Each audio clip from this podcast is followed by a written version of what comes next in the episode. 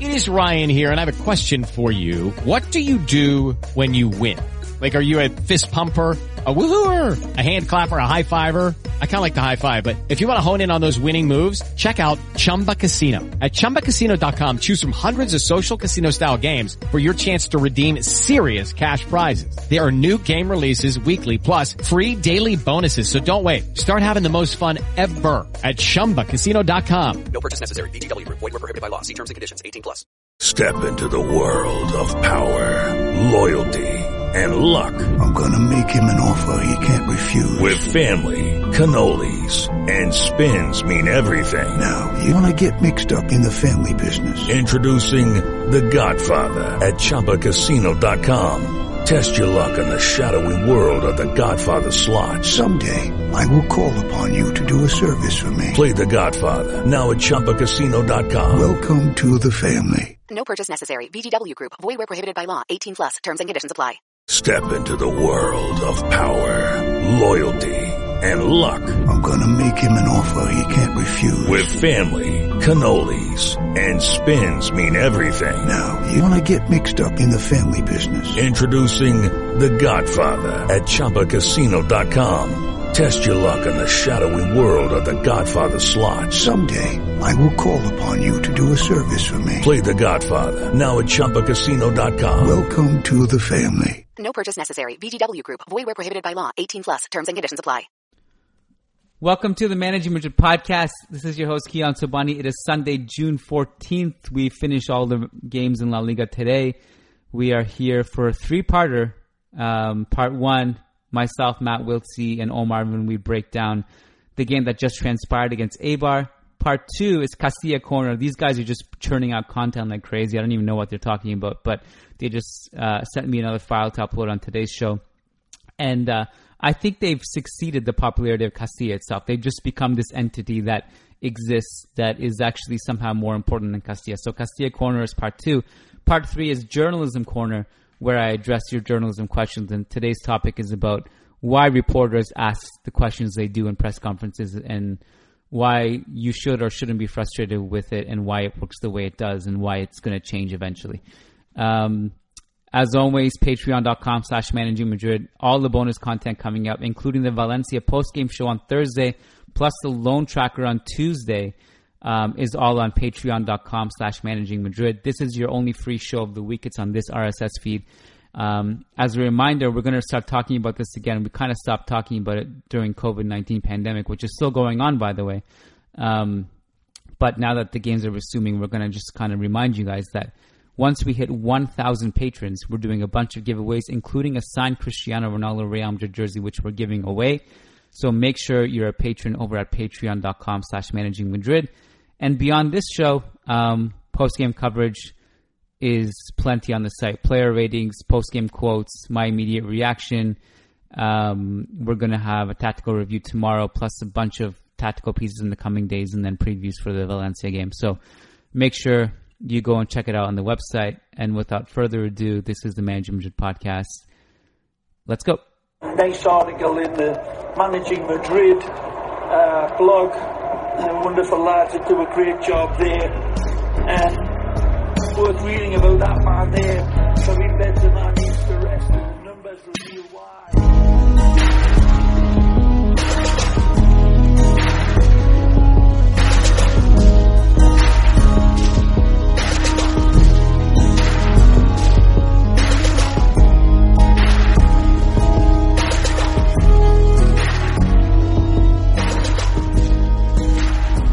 All right, welcome to part one of the Managing Madrid podcast, where we are recording our very first Real Madrid post-game show since early March when the team lost to Real Betis. And joining me, Kiyan Sobhani, to go through an understandably weird game is Matt Wiltse and Om Arvind. Gentlemen, how are you doing?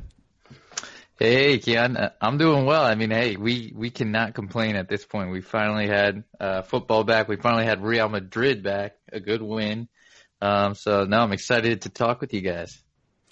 Om, did you enjoy? Yeah, I know I- you've been kind of complaining a bit, like the quality of, or like the excitement level of, of football coming back. But did this one hit you at all? Like, did this one hit you in the feels?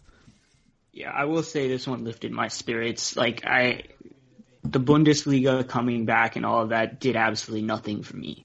Um, you know, we we talked about before how like you know our minds are elsewhere, especially mine in terms of like the protests, what's happening with the coronavirus. Like it just football just didn't feel very important. Like I I, I tried watching games. I was on that one podcast with you to talk about Achraf, and like I just emotionally I just wasn't very engaged. Like I paid attention like I normally did, but I just was having no fun at all which is definitely, you know, it's not something that happens when I'm watching football, but this one was a little different, you know, and, you know, kind of in a time where like I feel football is trivial. I should be focusing on other things.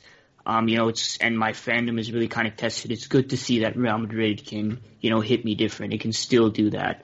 Um, like it's done, you know, like, you know, whatever, seven, eight years ago, I started following this team. So yeah, that was a good feeling. Well, it was interesting, kind of just to see. I mean, we all we all wanted to know where this team's where this team was mentally, where this team was physically.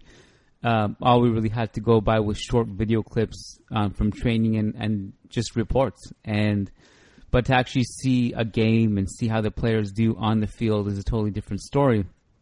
And I think, well, for myself anyway, I kind of went into this um, a little bit optimistic in that, you know, we've talked about it to death um, in the build up to this game that Real Madrid have an infinite amount of resources compared to these smaller clubs like Eibar, who was a team, by the way, who didn't, who was one of the teams initially who didn't want to come back um, and, and expressed concern about like why are we playing football in the pandemic, and uh, ultimately the answer is uh, one word and it's money. No matter how you twist it and how you want to look at it, that's that's the reason. But um, so they were a bit skeptical about coming back, and understandably so.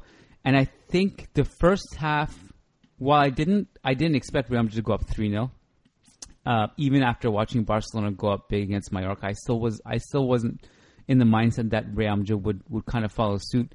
But they did. They went up three 0 um, in the first half, in terms of physical levels and the contrast between Real Madrid and Eibar, it went about the the way I thought it was. Um, I think I was I was speaking to Lucas about this in the mailbag earlier that, you know, or maybe it was Matt. I don't know. All podcasts are one, all days are one. Not, nothing means anything anymore. But I think it was, I think it was Matt that, that I mentioned that in the NBA lockout year, one of the things after everyone came back, um, one of the things that was apparent is that the older teams found it a little bit difficult to rediscover their oomph and get their mojo going, and the younger up and coming teams kind of just just went through and steamrolled some of these older teams, and it was a bit easier for them with the younger legs. So I thought all of that, maybe just taking that small sample size into consideration, you look at someone who was in the lineup today, Rodrygo, for example, and the subs that are coming off the bench, Vinicius. Um, it just felt like physically there was a clear edge for Real Madrid, um, and and I thought that was apparent in the first half. Now the second half completely, I think, shocked us all. I'm not sure what we were watching, and it was very weird to see that. Um, but very weird game. Let's talk about all of it. But Matt, what what were your thoughts heading into halftime? More or less, was it what you expected, or were you surprised? I was surprised, and I actually, Ken, I actually thought about that comment you said um, regarding kind of older NBA players because I was thinking to myself, wow, I mean, it, look at Luka Modric. He he looked great in that first half. Ramos looked great. Marcelo, that was the best we've seen him in a while. I mean, kind of all the older older heads were some of the best performers in that first half. So I was I was really pleasantly surprised by that. Um, and I think some of the football we saw was w- was good. It was flat out good. It was an enjoyable first half. Um, I mean, you look at all the goals. I think Hazard kind of has an influence in every single one of those goals.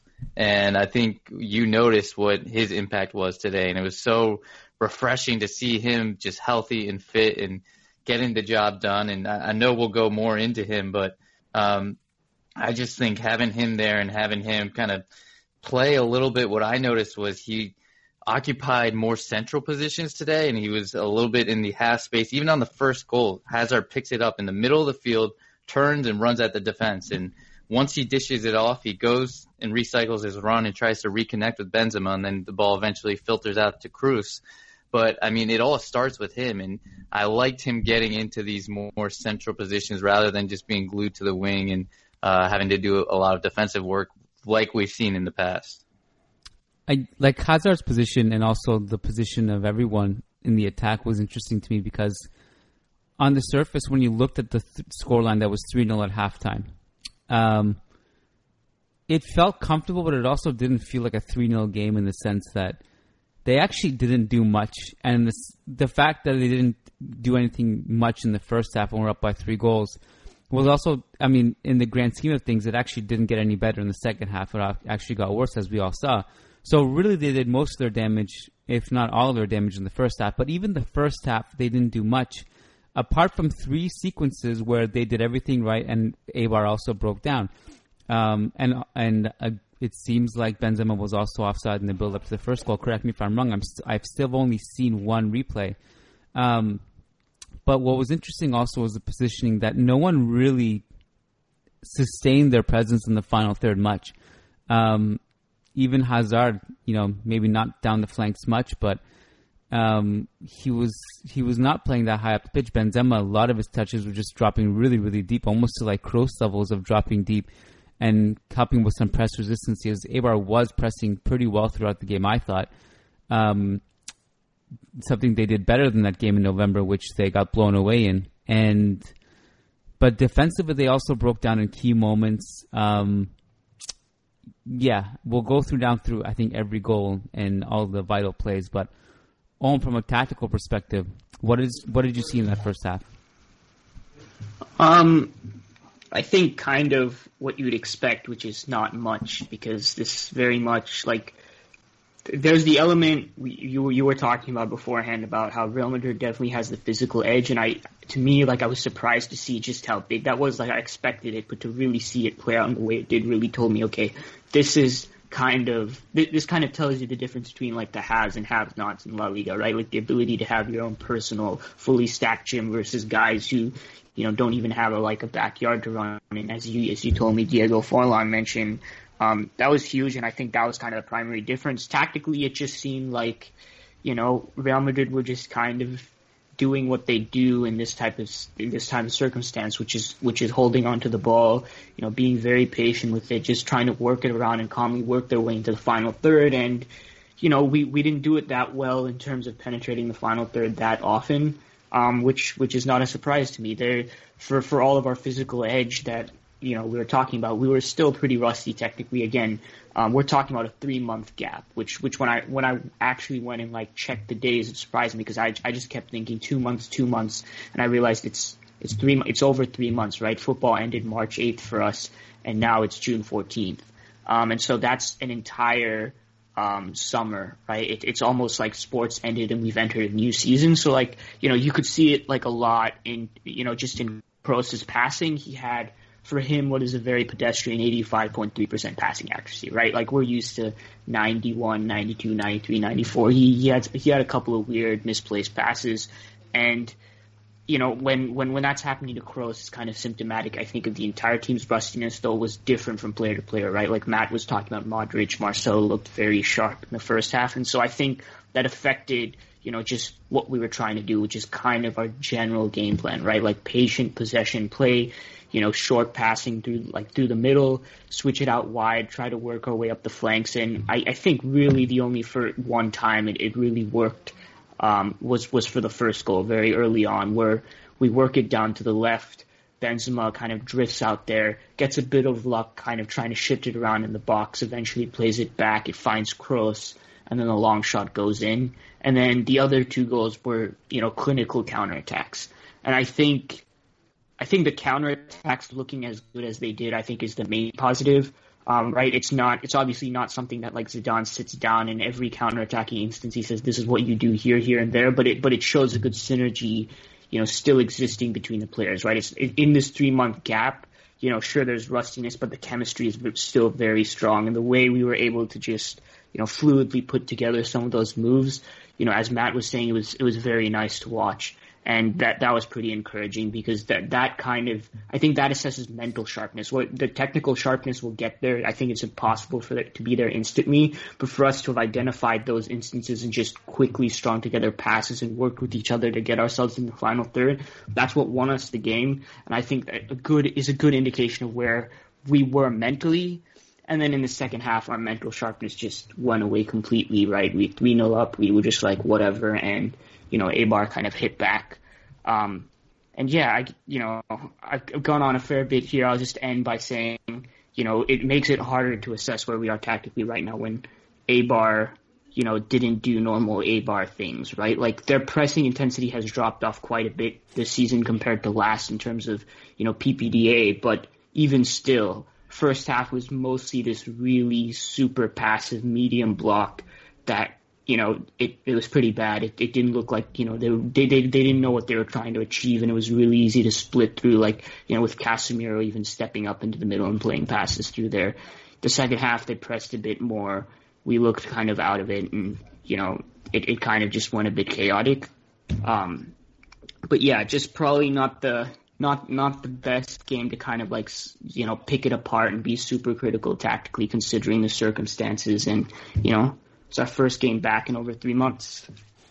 Well, I would say this. I mean, I agree. I agree with that, Om. And I think on the offensive end, there, there's not too much to pick apart. But I think on the defensive side of the ball, um, I was actually surprised at how deep Real Madrid defended. Uh, if you take a look at that second goal, and, and for the most part, at least for most of the first half, and in the second half, it got a little bit more disorganized. But they were mostly defending in a four-five-one or a four-one-four-one um, when they were mm-hmm. pressing. And but if you look at when they're sitting deep on the second goal, Madrid are sitting deep. They're in a four-five-one, really compact. So even Benzema was behind the center circle, uh, and then the the back four was just above the the box, outside of the box. So that's a really compact space, and they were just letting Eibar pass it around. And then as soon as Eibar tried to make kind of a one more little riskier pass, Ramos gobbled it up, and then they mm-hmm. quickly. Mm-hmm uh, countered attacking is because Eibar had so many men forward too. I was surprised at how many men they were committing forward. If you look at that sequence, they had four attackers all along Real Madrid's back line. Um, so yes, if Ramos missed that pass, they probably would have been in, but um, he he made a smart interception and then Real Madrid were through. But I was just taken aback by how deep the team were, and even you look at two guys like Hazard and Rodrygo. I mean, they they did pretty, especially Rodrygo, did a lot of defensive work in that in that first half and had to track back and were really almost man marking the fullbacks.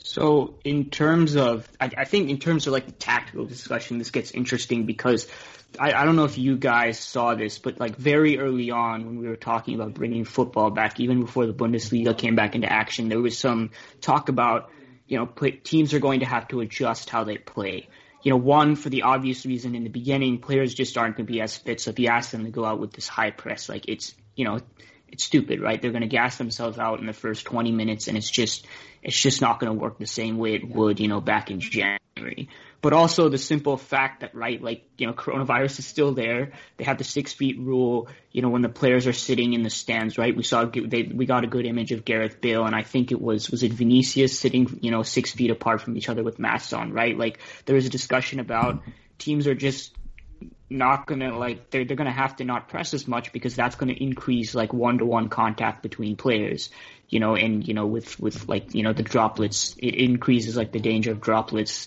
you know, moving from one player to another. Now, I don't know whether that creates a substantial difference between that and then you're a defending team and you have to tackle them anyway, and there's one to one contact there, but that may be part of a reason that like from the games I've seen so far, you know, in the comeback in La Liga, the pressing hasn't been as intense. You know, that might be part of the reason along with the fitness. And I think you know, whether it's one or the other, I think that definitely affected the way Eibar played and the way Real Madrid played. So Eibar obviously, you know, maybe fitness was a larger consideration for them given what we saw in the first half. So, you know, any question of pressing was really just down to the second half where they had nothing to lose literally and you know, they're just like, go for it, right? Like, you know, we're out of this game. Let's see what we can get. Whereas for Real Madrid's instance, possibly it was a fitness issue, but I wonder if they're having those discussions like Zidane is thinking for the long term maybe I have to rethink some of this pressing approach, right? It's just not going to work.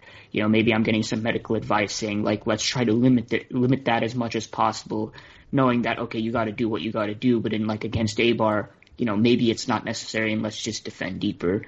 Um, whether that's the case or not, I don't know because I only remember that existing in preliminary discussions where leagues were considering making rules on that but I wouldn't be surprised if that was like behind some of the thinking and like seeing how pressing tactics like evolve as teams get fitter and fitter, and seeing whether it like resumes back to like that same level of intensity we saw before the before like football was cut off. I think I think that'll be really interesting.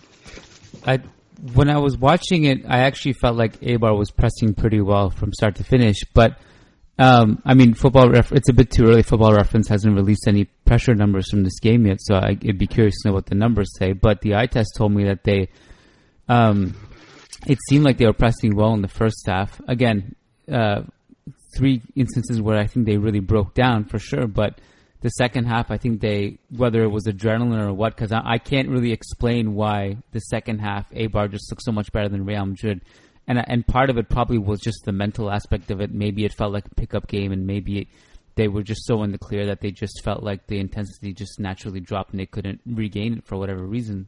Um, but one thing that I, I, I noted when I was looking in the build up to this game that I actually, because we all know that Eibar, there was that StatsBomb paper, and Eibar were the most pressing, aggressive pressing team in Europe, and they've dropped off since then a little bit. But one of the misconceptions I had that I thought that they just kind of stopped being aggressive with the press, and it turns out like I think they're just less efficient, and maybe their, their aggression is still there because if you look at their defensive pressure numbers, they're still first. Um, but it's their PPDA that has decreased, and that's mm-hmm. passes per defensive action. So they're still pressing like maniacs, but they're just not as efficient with it. They're allowing more passes in between those defensive sequences, and I wonder, um, I wonder if that has some to do with they're just maybe the scouting reports out now because like before when they first broke up, no one really knew anything about him. It was the first time in the prim- in the in the Primera, small team, low budget. They kind of I think surprised and took everybody um, by surprise and I, you know, it wasn't that long ago. It seems like a long time ago, but they beat Real Madrid three nothing when Solari was the coach there at Inipurua, and it was just like impossible for Real Madrid to do anything in that game. And then you kind of fast forward a year later, and Zidane goes into that same game and wins four four nothing, and then um, three one today. But I don't. So I don't. I don't know. Uh, it is hard for me though. Maybe you guys have a better answer, uh, but I'm not sure if anyone can really answer what happened in the second half other than complacency. Like we can, I guess, talk about the physical shortcomings. Zidane made all five subs, one of them at halftime uh, because of injury. Dani Carvajal took a knock. Ferland Mendy went to right back. Uh, in the 60th minute, both Hazard and Ramos came off. They had ice uh, on their legs, which I think is more of a precautionary thing. And ice, people sometimes f- freak out when they see ice on on limbs but that's just really normal stuff that athletes do. Is just they put ice on everything after they're done. So I don't think I don't want to read too much into it. Um, but you know, I guess do you guys have a better explanation of what happened in the second half better than I do? Because I'm not sure if I can really put it into words. I just felt like maybe it was just more of a complacency thing that they were up three nothing and there were no fans to put pressure on them. Yeah, I think I mean mentally you can't help it when you're three nothing up and you're going into the break and then you come back out and you kind of already revert to that cruise control. And with the game with you know that Valencia is coming up on Thursday and you know you don't want to get injured. So you, you maybe kind of shift back another gear and hold out. But I think what happened probably was Mendilibar probably just gave all the Eibar players just an earful at halftime.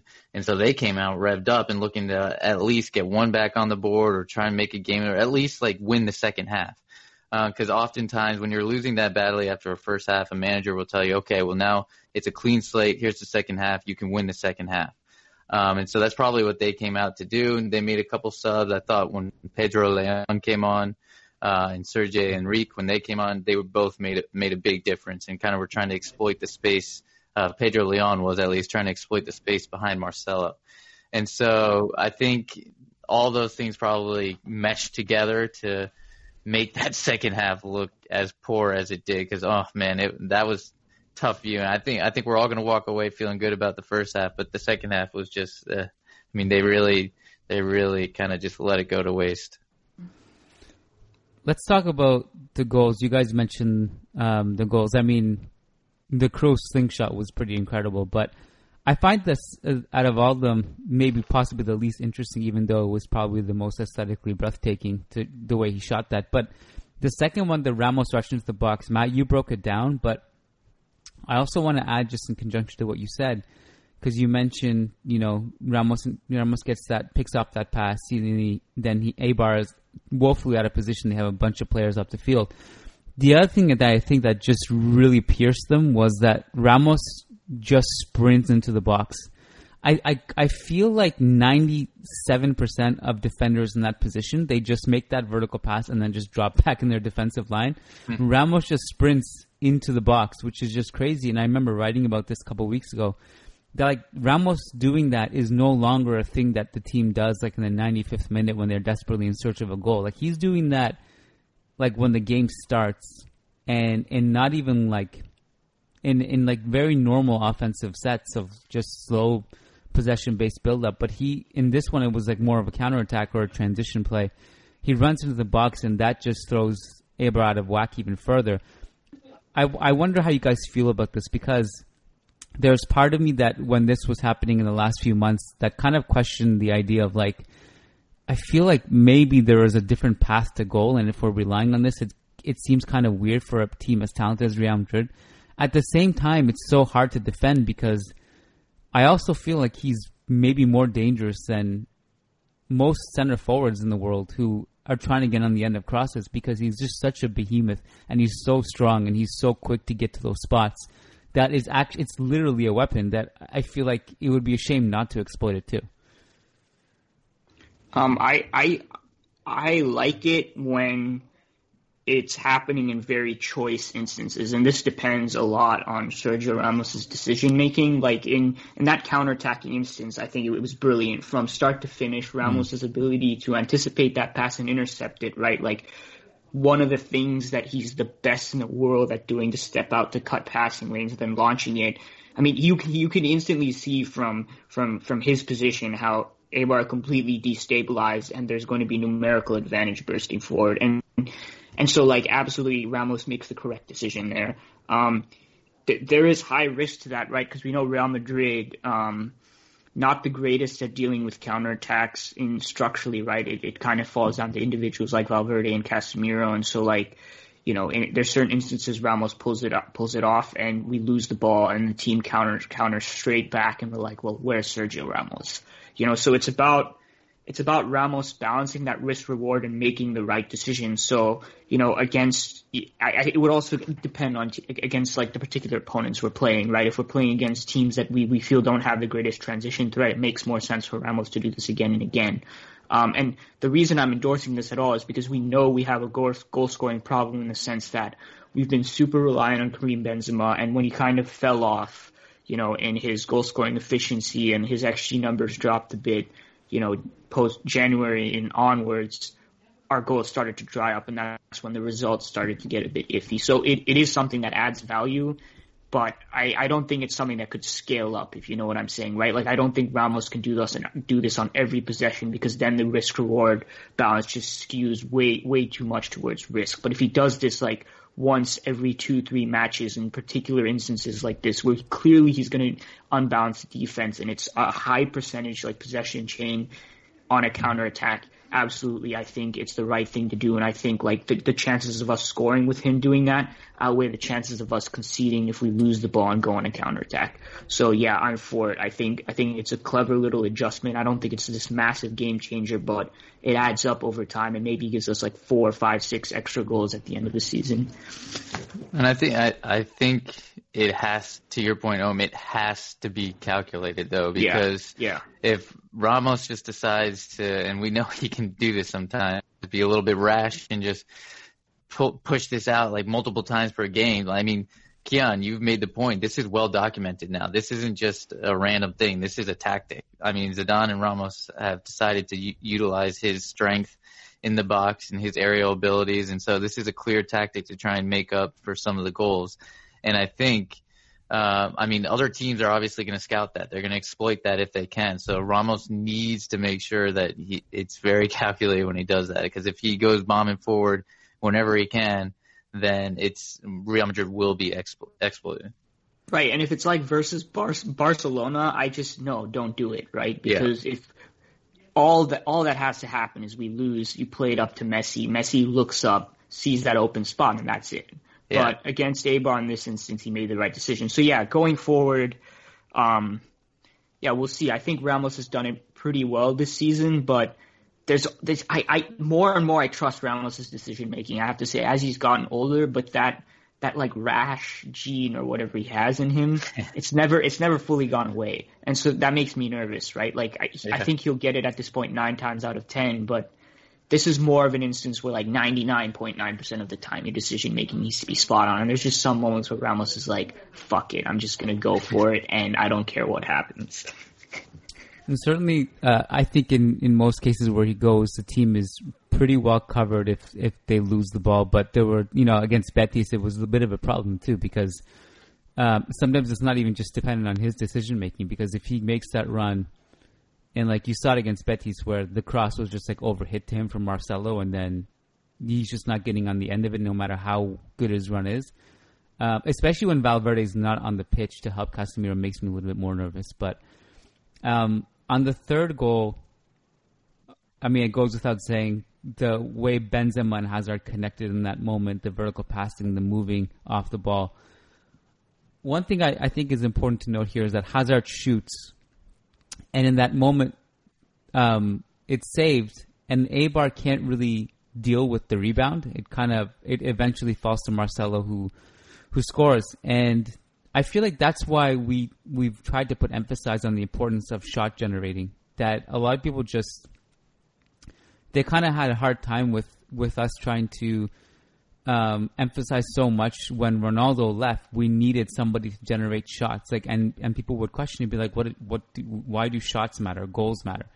Well, shots matter because of the exact reason you just saw, because of the chaos it brings in the rebound that falls to Marcelo, and you need someone to to be able to put it on his shoulders to create shots. Like Ronaldo in his peak was like doing seven shots a game. Now do the math and like how much that generates, not only on his own but also lead, leading to other goals. So that I think was worth pointing out. But on the third goal, what else? What else did you guys want to want to Just, break just down? a really quick addition to what you were saying about the rebounds. Um, you know, American soccer analysis, like Kiyan, I sent you, like, they did this like a couple months ago. I think maybe it was a month ago. Times, times just a blur. Um, they like did their framework for like to, to assess, basically give you a goal, goals added value for whatever action you did on ball on the pitch, no matter what it was. What, like, if it's a pass, even if it was like a tackle, all of that, right? And for shooting, they they like statistically found that shooting had enough of a value of rebounding that like they they had to add rebounding as part of like an additive category for shooting when it came to the possession value framework um, or goals added um, framework. So yeah, I just wanted to quickly add that so that like what you're saying makes sense, but it also has a basis in like rigorous statistical analysis now. So you know, it's not just something like you're theorizing. Like you know, we know it. Does it have like drastic, like insane value, which we should take 40 shots a game? Not necessarily, but as we saw in this game, and as we know statistically, it does have some value, and you know, it it, it bears out statistically. Well, and an un- underrated aspect of that goal, and something that also adds value, is um, Rodrygo pressuring the Eibar defense and hounding uh, that rebound. Mhm. If he didn't, if he didn't do that, that goal never would have materialized. So uh, I think we can't forget that. I mean, if you need to have, and that's something I think back to Ruud van Nistelrooy and Raul. They did this is like their bread and butter. They never switched off inside the box. So if ever there was a rebound, they were on top of it. They needed to pressure defenders. They were on top of it. Um, they were always sniffing something out, and that's if you don't if you don't switch off in those moments, then that's what results. I mean, the ball then Eibar scrambling. They're just trying to get rid of it. Rodrygo's pressing him, and so it's it filters out to Marcelo, and he just smashes it. But that doesn't happen if Rodrygo doesn't make that play. But the other thing I wanted to mention too on this goal was, um, uh, well, actually two goals. Two of the goals stem from Hazard being on the right flank. Um, I, I liked seeing him there. I mean, obviously that could be an option moving forward if you want Vinicius and Hazard to coexi- coexist. You could play Vinicius on the left um, and Hazard on the right. What, what did you guys make of that? I agree with that assessment, and I that's one thing that I've said from the beginning. In that, when people ask, like, you know, if you were to fit all these players in, where would you put everybody? And the most natural player who who could drift that way is Hazard, because you've seen it with Chelsea a lot. Not that he would start on the right wing, but he he is often popping up in central right right hand channels. He can kind of play that roaming role. um, and be effective from different different parts of the pitch. Um, he's really young, but Vinicius still hasn't kind of shown that flexibility yet. But Hazard can do it. Um, so I, I do, I do agree with that. Yeah, in terms of like if you were to kind of fit Vinicius and Hazard together, the most optimal solution would have been to to do it that way. Yeah, I, I agree with that, and I think because I that hasn't that hasn't happened right when they've played together. We haven't seen Hazard go to the right like nearly as often as like the kind of scenario we're talking about, right? But if we're thinking about situation where that might be viable, where that would be we'd actually want to do that. I mean, I'm mainly thinking scenarios where we want to counterattack, right? Because you know, there you do lose a little bit of you know the Hazard's threat when you put him on the right in terms of like cutting inside to combine and stuff like that. So in terms of like trying to break a team down, you know, you'd probably you'd probably just bench Vinicius right and play Hazard on the right and play someone else on the you know maybe Asensio or Rodrygo on the right. But in terms of a counter-attacking system, I I don't think there's much of a difference between Hazard playing the left and on the right, as we saw in some of these sequences. Whereas very clearly we see Vinicius is much more comfortable on the left. So like you know, I, I don't know, maybe, you know, you know, what, whatever we're going to do with the Champions League, right? If, if, if, you know, if whenever we get that and we need to play versus City or going forward in, in, in other competitions or we decide we want to approach this way versus Barcelona, maybe that's, maybe that's something to think about. Um, yeah, but otherwise I think it's, yeah, it's, it's more of like a theoretical, like if we were to put them together, but in most instances I think there's like a better solution let's talk about lineups, and then there's so many other things we could jump into after that. But um, the obviously the curveball here was Rodrygo, In that it kind of is a curveball, kind of isn't, because we kind of knew we generally know who the quote unquote locks are, and one of the continuous variables is always that third attacking slot. Is it Isco? Is it Lucas Vazquez, who wasn't in the team today? Is it uh, is it Vinicius? Is it Rodrygo? So what we kind of knew was one of those people, and it ended up being Rodrygo. and you know, youth, um, young legs. We Zidane sees things in training we obviously don't see, so it's it's also not that surprising too. Um, but he made all five subs. That still wasn't enough for Isco, James, and Asensio to get in. Now maybe one of them gets in if Zidane doesn't have to burn that Carvajal sub at halftime. Um, I'm not sure. Maybe, maybe not. Um, Fede just gets in towards the end. I thought I thought you could have used someone like Fede really ASAP after just seeing how that second second half was unfolding and seeing the energy levels drop. And Fede is always that one you can rely on to give a little bit of juice in the midfield. Um, how much did you read into this? To me, I was kind of amused about about some of the outrage I saw at the starting lineup, like people getting angry over where's Fede. Um, well, that was the big one. Um, that people were complaining about that Fede wasn't there.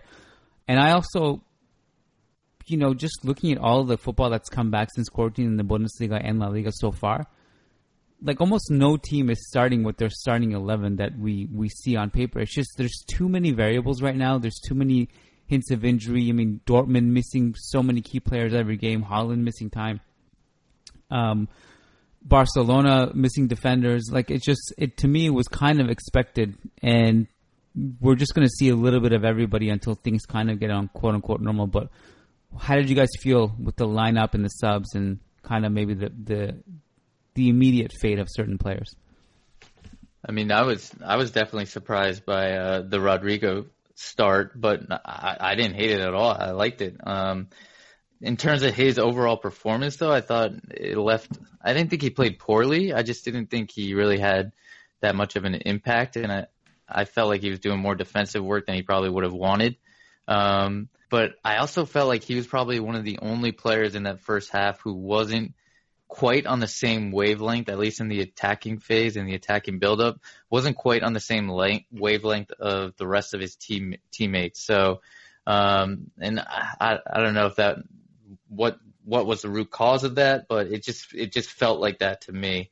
Um, so I don't know if he did enough to justify his starting position, but I mean, when Gareth Bale came on, he certainly didn't do anything better. Uh, I think I, I wrote about my player ratings. He just didn't bring any. He didn't have any shots, and any dribbles. Only had seven passes, 14 touches. I mean, he was he was a ghost once again. Um, But I, I'm usually I tweeted this out before the game. I'm usually a little wary of the Kroos, Modric, Casemiro midfield in today's day and age in 2020. But I think today they looked really good, um, especially Modric. I, I mentioned it earlier in the pod. I thought he looked really good in that first half, um, and things were just clicking really well for the team. But I wanted to know who you guys thought were kind of some of the standouts in this game. Oof, um, I think Hazard. I I when I saw Hazard starting to kind of dribble and do his shoulder feints and things and being involved in the goals, I I I, I missed seeing that. That was that was really nice to see. Um, I don't. To be clear, I and this is again this is understanding for this to happen, but to me this was not a not a type of Real Madrid performance that I'll really remember fondly, and I don't think it was that great. and to reiterate, like three 0 and three three 0 at halftime, three one overall. Even like just to to illustrate how how little Madrid did offensively, they had seven shots in total, um, and only two of those actually came in the second half. Two shots in the second half. Just take note of that, and they weren't high quality chances. And you'd think like sometimes in games like this where Real Madrid are not creating many chances, maybe they're crossing a lot. They only they only had seven crosses, I think it was. Um, that's when I remember checking after the game. I don't I don't think it was more than that. So there wasn't a huge standout to me. Um, but I did. So Hazard was one, but I actually liked Casemiro in this game. I liked his vertical passing. I liked his interceptions in the first half. I like that he the, his passing in degree of difficulty situations like surprises me time and time again obviously he had like one or two Casemiro moments where he also just gives it away when you're like, "What are you doing?" But I thought he was pretty good. Um, Benzema generally quiet, but you know, dropped deep and did some things. Was obviously involved in in the third goal. Um,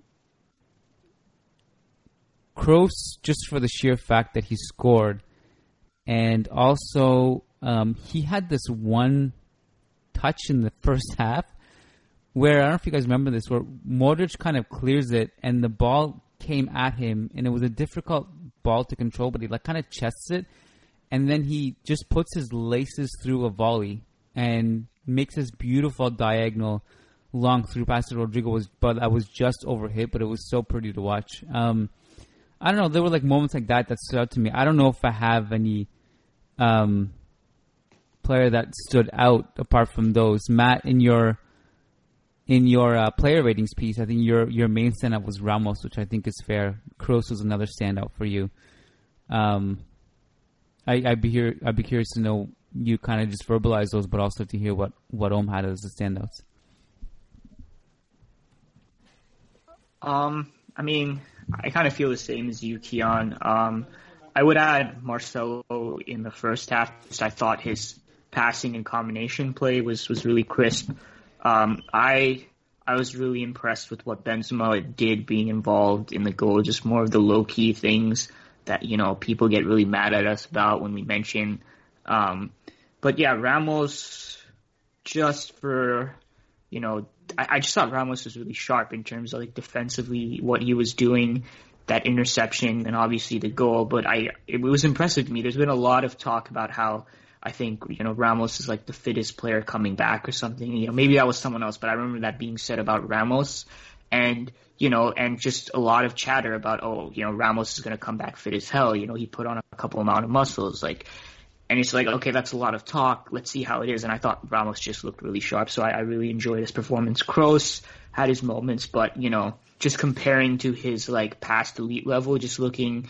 I mean, looking at the passing accuracy, but I also noted, noticed a couple passes that he just always makes that he didn't make to me. It's like, okay, you know, I'll, I'll dock a couple of like, you know, mental points for that because I, I, I know who you really are when you're at your best and you're a little rusty right now. But yeah, otherwise it was, it was players showing quality in particular moments, decisive moments, and then, you know, being really quiet because we secured the win within like 35 minutes. And, you know, we're like, okay, job's done. Yeah, I think the only, I mean, only thing I would add on to that is I also thought um, Benzema was was a bit of a standout. I think just how how he's able to evade uh, defenders and hold them off and just retain possession for Real Madrid and just those quick little touches. It, we can't un, just underestimate how valuable that is to the team, and it just allows the rest of the team to move forward, to breathe, and to just get out from the press that Eibar was pushing, putting on on certain occasions. So I think uh, I liked Benzema, uh, especially in the first half. When I'm thinking back to most of these performances, I'm just It's thinking back to first the first yeah. half. Yeah. So, um, but yeah, no, that's that's pretty much my my list as well. Courtois had a rather unfortunate game, didn't he? His Um, distribution was awful. I it's just awful. Just one of his passes were like, if it was for the other, if he was playing for the other team, it was just pinpoint distribution right to the other player Yeah. inside our own box, and then he just got he got done. He like he got he got screwed over real hard with with with that goal. Like I, I don't even know what happened there. Like it deflects off of the player, right? But then it arrives at Courtois like so slowly, and it's just almost like you know when when something happens so slowly, right? You're like, okay, I know what's going to happen, but your mind isn't really hmm. engaged to do it until it's too late, and it just goes through his legs. It kind of reminds me of like. What was that goal? Like Hento scoring that goal, like in was was it was it was it versus Man United? Against Manchester United. goal? Oh yeah, yeah, yeah, yeah. But that that was obviously a lot faster. I still had no idea what the goal was there. But in this instance, it was like, yeah, it was just just a really unfortunate situation after Courtois like really overcame what was it like a really tough eight or nine first games, where just everyone was all over him, and he he's been pretty good since then. Yeah, I mean, I I mean, not a huge deal. You know, what happened happened. It was a free goal, but I just thought, yeah, if I was to pick someone who just just didn't have his best day, you know, whether through bad luck or some of his own play, it was definitely Courtois. Of his 13 long balls, he only completed three. So that, I mean, that kind of tells you. Yeah. The save from uh, Expósito was pretty good, though. I mean, that's Yeah, that the was one, I guess, the Yes. standout moment. That was Um, like the best individual like moment from Eibar that actually made me. St- that was in the first half, right? Yeah. Second. No, Was that- second. or was second. it? That was the second half, yeah, where I just thought, oh wow, that like kind of made me realize, okay, Eibar actually going to try in the second half. But yeah, that was that was probably Courtois' best moment. Well, that sequence is, is where I felt like it started to shift a little bit because leading up to that, that was the first time I actually felt Eibar were actually doing something with purpose. Yeah. Um, and there was because the lead up to that was a lot of nice passing move sequences, some dribbling, and Expósito just he dribbles into space, shoots it. Courtois makes a great save on that ensuing corner. Sergi Enrich hits the crossbar, and then three minutes later is the goal, the free goal.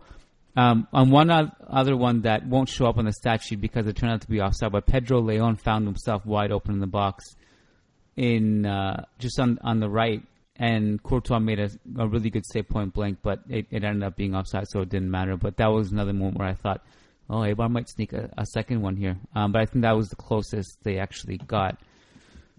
Um, So obviously the reaction soured from the fans after the second half, but like three one, generally positive. What do you think happens if Eibar get that second goal? Because it's it's not out of like like you were saying, right? Like it, it really could have happened. Like what what do you think we're we're like we're talking about now? Eibar gets that second goal. Like are we just having to like fight back like a tide of pessimism and trying to say like it's it's just the first game after three months, everyone just calm down, or like maybe maybe there's the off chance that people are a little more understanding this time. I don't think there would have been any sympathy because because No. Barcelona destroyed Mallorca, and that was Yeah. and then they would have just used that as the measuring stick of where we should have been at. And um, I think if Eibar scored a second, I my hunch is that Real Madrid would have clicked into gear, woke up, and probably won four two or something, and and maybe doubled down a little bit. But at the same time, there are things that actually would worry me in that situation because one, Marcelo looked like I, I don't know what happened to him, but that's the other crazy thing that we needed five subs, and even though I thought five subs was enough, it actually seemed like not enough because Marcelo needed a granola bar just like to continue or whatever it was they gave him. Um, and also, I didn't have much faith in Bale to do anything in this game. And the other one was Vinicius was also just dribbling into people, so I'm not sure if there would have been a clear answer to score and a fourth goal. I don't know. So that would have made me a little bit nervous, actually. Well, and uh, the thing that like surprised me, I guess, going back to kind of like squad selection and substitutions and all that, and um, whether or not they score, if they scored another goal, is, I mean, we used all our subs, and yes, one was a or two or defenders, but we didn't see an Isco, we didn't see Asensio, we didn't see James, Brahim, any of these guys, and like, I don't know why in my head I thought like, oh, these guys like Brahim and James will finally maybe get a chance to to show themselves. But we have so many like our squad. It, we have so many players that uh, Zidane's just going to trust the guys that have he's been rolling with. I don't think we're going to see much of James or Brahim. Uh, he did say after, in the press conference after the game that Mark he does count on Marco Asensio and he'll he'll have his moments, but today was not not not the day to get some minutes. I've given up complete hope on ever seeing James Rodriguez. play Yeah, James is done. Brahim. I have hope.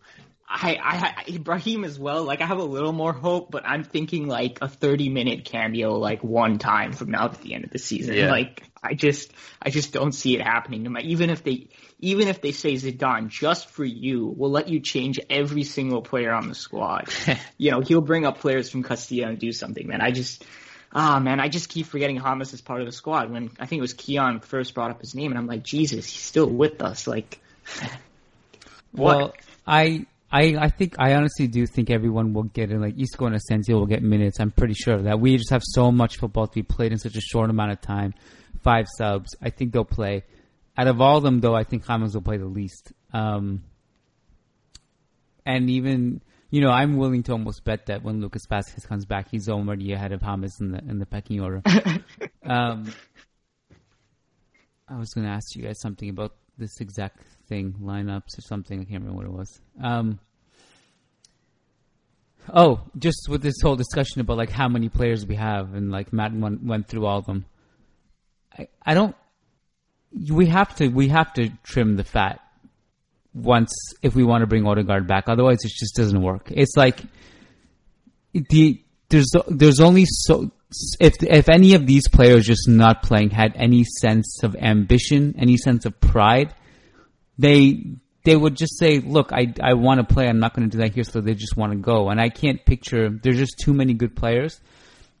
With the one exception, that's Lucas Vazquez, who I think will eternally say, "Just keep me in the squad. I don't care where I am in the pecking order. I'll just be here," and that's fine. I I totally respect that. But again, if you want to free up space for Odegaard next year, it's not going to happen if you have this same squad heading into next season. So, um, I think just Brahim at this point has to like. I just refuse to believe at this point that he he isn't considering like a loan or something because at some point reality has to slap him in the face, right? And this isn't like necessarily about like his talent or whatever, and he's not good. It's the simple fact that he was playing at Manchester City in the in the youth side, and he said, "I want to move because I want minutes, and Pep Guardiola is not giving me enough chances." So he went to literally the only other team in the world that is just as stacked on the wings yeah. as Manchester City and got no time whatsoever. And like at a certain point, he has to be like, oh, right, maybe I should go somewhere where I actually, you know, there's not as much competition. Like maybe I'm only competing against one person as opposed to like four other players.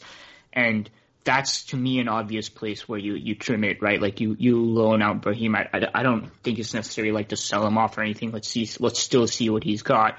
Um, you know, Bale, it's, it's like the eternal question now of like whether we can offload him. But I think all of us at this point kind of understand that, you know, it's probably best for Real Madrid's interests, you know, to to offload him. But we'll see what Bale wants to do. But like at this point, like you know, it's it's a very soured relationship, and Bale also isn't necessarily performing. And then in terms of Lucas Vazquez, he will always want to stay.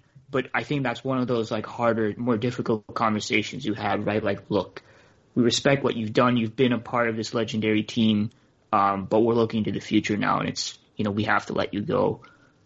Sorry about that. It's it's you know it's all business. You know what I'm saying? And you know I think if I think players appreciate it when you're upfront. It's a kind of like shady behind the deal. Send a text message saying you know that's it. We want you out, rather than like a face to face conversation. Like being honest, like you know I think you could take it. Um, and I, I think those that's that's what you have to do, right? When you're when you're thinking about clearing the squad for the future, you got to make some of these tough decisions. Some of it will be easier, like a Brahim loan. Some will be really hard, like Bale trying to find someone to like take his wage. And then someone will be like Lucas Vazquez, where you have a dedicated servant to the club who is like not put a foot wrong, never said anything wrong, low salary, but you have to say, you know, we're looking towards the future now. So this is my theory on Brahim Diaz because Marca put out an article the other day saying that he again does not want to leave this for next season, no matter what his role is.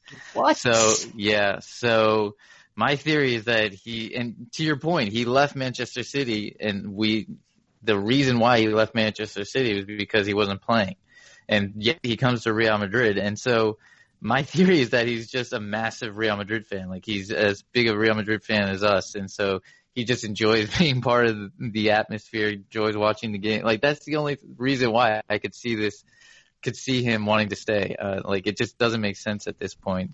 And we had we talk about this right wing position, and think about how many players could fit. Like we all were like, oh, we don't know who will start. It could be Isco, Asensio, Bale, Brahim, Rodrygo, Vinicius, like that's six guys right there. Lucas Vazquez, and we seven. mentioned Hazard as well. Like, Yeah, yeah. So, so you have so many options for just one position. I mean, I think you're exactly right. You got to trim the fat. I mean, people raving about Kubo yesterday too. I mean, there's another one add to the element. Odegaard can play there. So it's just like we do. There does this squad does need to be trimmed down, and we do need to figure that that right wing position especially out.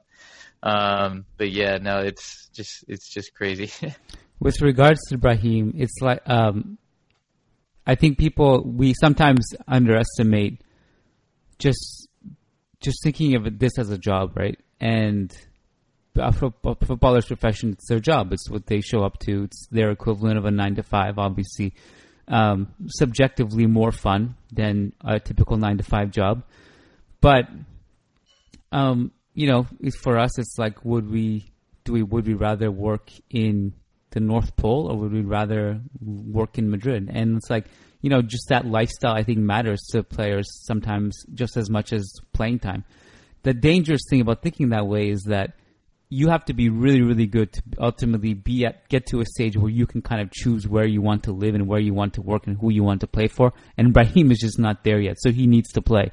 He needs to build some kind of future for himself, and it's not going to be like this. So, I really, I really think he just does need to go on loan because it's he's a really good player. I think we've all seen that, right? Um, but he's just not going to play um, at this at this rate. What did you guys think of of Bale's performance? I mean, I I mentioned earlier, I thought it was really, really disappointing. Um, nothing encouraging to take from it, at least for me. I mean, he didn't. He it, it again looks like he's just got no desire, no sense of urgency, no sense of trying to earn and win his spot back and prove everybody wrong. It just kind of seems like he's going through the flow, and he literally brought nothing to the game. Uh, wait, um, hold your thoughts because I just remember we have a patron question about this. So let's let's we can actually take that now, uh, unless you guys have anything else you want to talk about that we haven't talked about yet. Oh, sounds good. Okay. Um, as always, if you listen to this, patreon.com slash managing Madrid. If you want access to our bonus content, including this Thursday's post-game show for the Valencia game, including this Tuesday's loan track with Matt and I. We have a lot of loan news to discuss and um, and other content and guaranteed responses to your questions. Again, patreon.com slash managing Madrid. Our patron Brandon Stevens says, Bale struggles struggles over the last few years are no secret, and they've been well documented on the pod. You talked about how in La Liga small teams pack the box, so it's harder for him to get space to operate in those games. On the other hand, big games are usually more open and allow him to be more creative. You've also recently mentioned that even Bale's agent admits he's afraid of getting re-injured, so he's hesitant to go all out. I was watching the Spanish broadcast today, and one of the commentators made the same point about Bale having chispazos, uh, in other words, sparks, only during the big games. His theory for why, however, was sort of a hybrid of the aforementioned factors. Bale doesn't want to risk his body in games that he deems not as important, but it's worth the risk for him to do so against the Barcelonas and the Atleticos and in monumental Champions League fixtures. I definitely think there's a case to be made that the importance of the game factors into his hesitancy. I also think, though, that in addition to packing the box, smaller teams are sometimes more reckless physically because the games against giant clubs are their be all end all. And I imagine this is a factor for him. What do you guys think? So I, I think I think it definitely plays into it, especially of late. Um, but I think this idea of one the the lack of space to operate in, and so Bale just hasn't been able to necessarily that and like needing to save his body means he can't do it as well. He can't really like give 100% against smaller teams. I think. Um, I mean, um, you know, I can't. Whoever, whoever, either Kiyan, you didn't write down the name, but whoever um, uh, made this comment, they don't give like a timeline, right? But I think there's kind of like an insinuation, or if it's not from this person, I think a lot of people kind of have this idea of this like this pattern with Bale kind of going back to 16, 17. I think I think this is relatively recent. I think this is like 18, 19 onwards because you know from 15, 16 to 17, 18, I think Bale was actually pretty good. 15, 16, obviously one of his best seasons ever, arguably his best. 16, 17, I think Bale was having a pretty good season until injury just, you know, it cut his season short, and that's when we shifted to the diamond. And 17, 18, I think one of the more underrated Bale seasons. He actually, his second highest um, goals scored in La Liga for a season at Real Madrid is actually the 17-18 season. I think there was a little bit of other factors that maybe explains why he ended up kind of like falling out towards the end of the season and becoming like more of someone that was inserted into big games like we saw in the Champions League final. I think part of that was even with Bale fit, Zidane wanted to keep going to a 4-4-2 or 4-4-2 diamond. Bale played striker quite a bit towards that end of the second part of the season and just – affected affected his consistency. He's not as suited to that role, and you know Zidane kind of saw that and said, "All right, you know it's Ronaldo Benzema up top is the better solution with Isco as attacking midfielder." But otherwise, I thought he was having a pretty good season up until that point. But now when we talk about 18, 19 onwards, yeah, it's it's been quite a different story with Bale and whether to pin I don't know I just I mean I don't know how given the information we have how how we like pin that down on specific factors like him trying to save himself like him being hesitant. You know part of it might just be down to natural decline. Right he's 30 years old. It's not like he has the level of fitness and when I say fitness I mean injury resistance to have like extreme level longevity right? You know if he's getting injured four or five times a season, right, that's going to affect your longevity over. So I think we very much are in the post peak Bale era.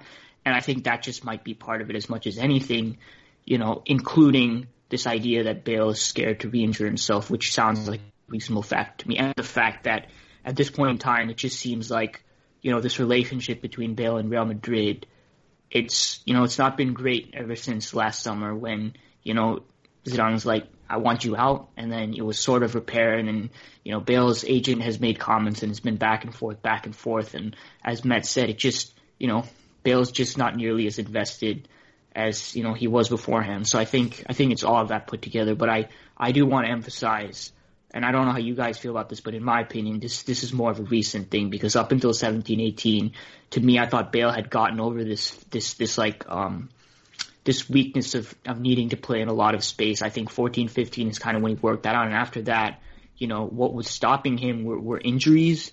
And, you know, specifically in the 17, 18 scenario, this, this desire from Zidane to, to go two up top, whether that be flat 4 for 2 or 4 for 2 diamond. I I think the tight spaces thing and, and his ability there, I, I agree with. I, I think he took a turn in that in his second or third season at Madrid. You kind of started to really notice that he's fine in tight spaces. Like, it, and it kind of was a myth that he could he couldn't thrive in those situations. Obviously, he thrives more in space, as do many many footballers in the world. Um, throughout history, you you kind of want him in open water. That's the ideal place to have him in. But he's also he's also technically gifted to to thrive in tight spaces too. I think his his his um, his issue is far deeper than whether the opponent gives him space or not. How many times have you seen in the last two years or so where he has so much space and he just doesn't exploit it? Like he doesn't make that run. He doesn't take the player on. He doesn't shoot from distance. Really, unbelievably, since that the final in Kiev where he scores the bicycle kick, literally like from that game on, we just haven't seen that him try to do any anything that is you know outlandish and, or ambitious or something that would would hold the standard of his his elite f- physical athletic ability, his talent. It just he ha- we haven't seen that, and I don't. In all of these comments, this was Brandon who posted this. I don't think any of these these points are off base at all. I I agree with all of them. I believe you know the the big game sparks thing I haven't I hadn't really thought of until that point, but I totally not yet. I'm not done yet. I'll be up in a second. That was Luca's uh, yearly appearance on the podcast. You want to say hi? Yeah, come say hi. Let let him say what he thinks about Bale. yeah. Hi. Hey, Luca. What do you think about Bale? He's gone. that was the extent of his attention span. Um, so I think with him, it's it's it's mental, and I totally believe in the idea of that he, um, he does maybe preserve something to the bigger games. I mean, we haven't seen many great Bale performances since Kiev, but you know, maybe you think of some of the ones that have been good. The Classico this season, the Camp Nou, he was one of the best players on the field. So maybe there's something to that.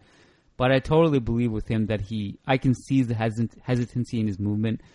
To bring it back full circle to today's performance, it was again uninspiring. There were a million discussions, including from us, and questions we were addressing before the game. Will it help Bale to not have fans on his back and no pressure? Today, I, you know, it just, I don't think he was particularly bad, but it was the same issue as always. It's just like past passivity. Um, and he had one really, really poor switch later in the game where it could have just been a routine pass to Vinicius, and he's usually money with those. So I don't. It's not. Sometimes it's just not that he's bad. It's just that he's not there, and so I don't know where his head is at. I think I think you guys hit most of it. Um, I just I you oh you mentioned it earlier how when we were talking about trimming the fat and the fact that Bale is probably a guy that should go at this point, but I don't think he's going to go, especially at this in the current economic environment with COVID nineteen. I don't see any team wanting to pay Bale's wages uh, unless unless they're willing to let him go for free. Um, and a Chinese club is willing to come back in the fold, and if he's willing to do that, like that's the only thing I really see happening. Because otherwise, who's going to pay a Gareth Bale wage? Who's going to pay a Gareth Bale even if it's 20 million or whatever it is at this point, a transfer fee, who's going to pay that combined package? I, I, I just don't Mhm. see it happening. And he, his agent, who is just so vocal, Jonathan Barnett, just comes out time and time again saying, "Oh, he's happy in Madrid. He's not going anywhere." So I think it's just going to be more of the same. His Uh, contract runs till 2022 as well, I think. So it's not Yeah. like He's we can just. years. I mean, what we're gonna let it run out for two years? Yeah, it's just it's an obvious place to trim the fat, but there's not an obvious way to do it. And yeah, it's interesting. We'll have to see what happens. The only um, so, some people keep bringing this up, um, and Diego, the, my Chutos Tacticas partner, obviously he he's, he often says that you know, kind of their his version of to him and he, eh, to to him the Barcelona's version of Bale is Coutinho. Obviously, not totally different because Bale actually contributed to a bunch of titles and is like a will go down as a Real Madrid legend. But but just like the current state of affairs are like Yeah, you know big yeah. wages, kind of not what they used to be. Um, he says the saving grace, the savior for all of us will be Newcastle eventually when billionaires take over and just take all the X stars off our hands. Um, you, that it, it even just kind of makes me sad to talk about Bale that way, but you know that's kind of the reality of, uh, of where he's at. Yeah. Um,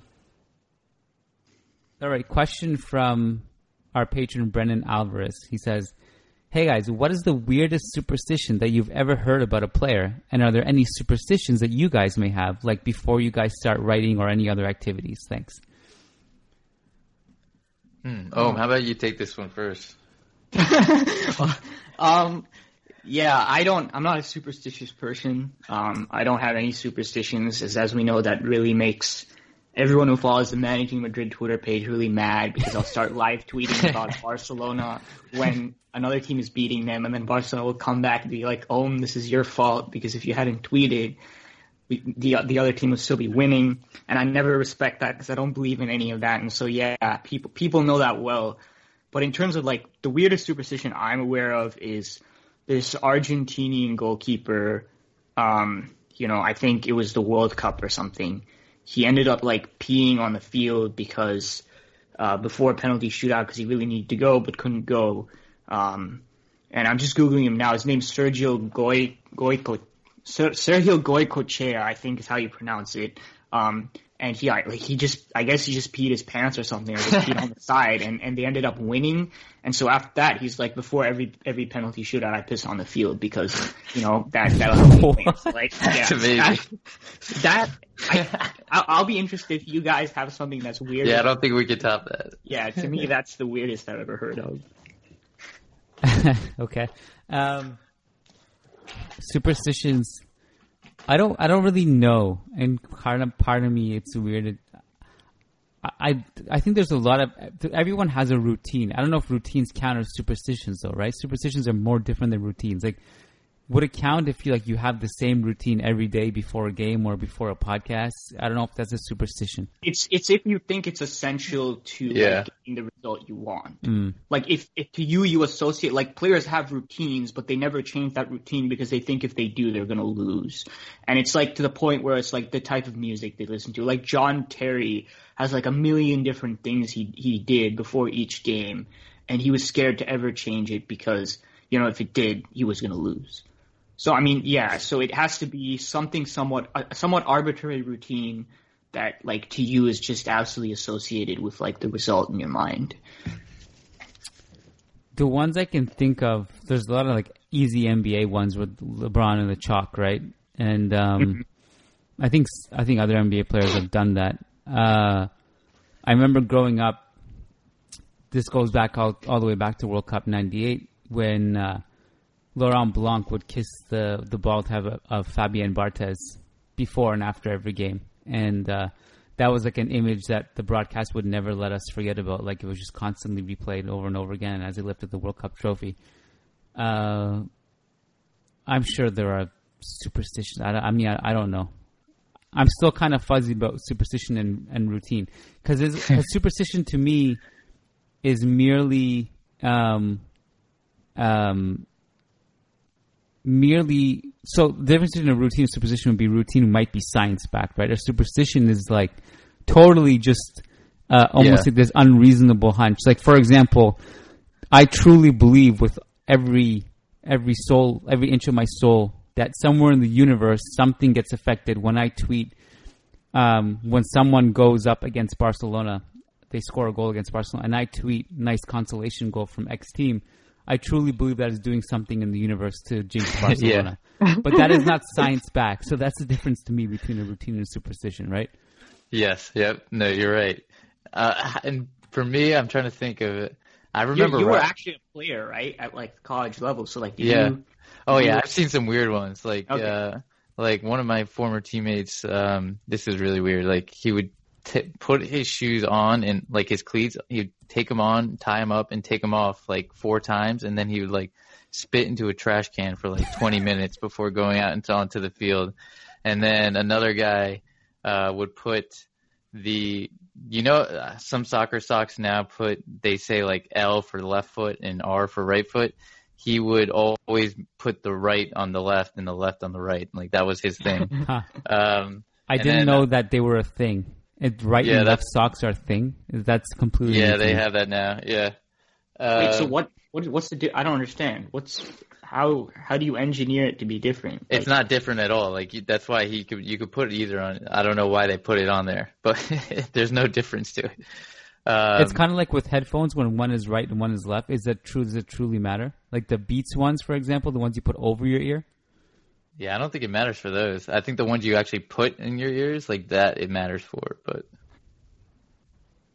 Yeah. Um, I'm trying to think. I remember Raul. Raul would always um, touch touch the when he was walking out. He'd touch the field and then do a sign of the cross. And I remember he said that was a superstition for him. I'm trying to think of I other feel like Real Madrid every players. I mean, every an easy religious one is person does that. Ronaldo.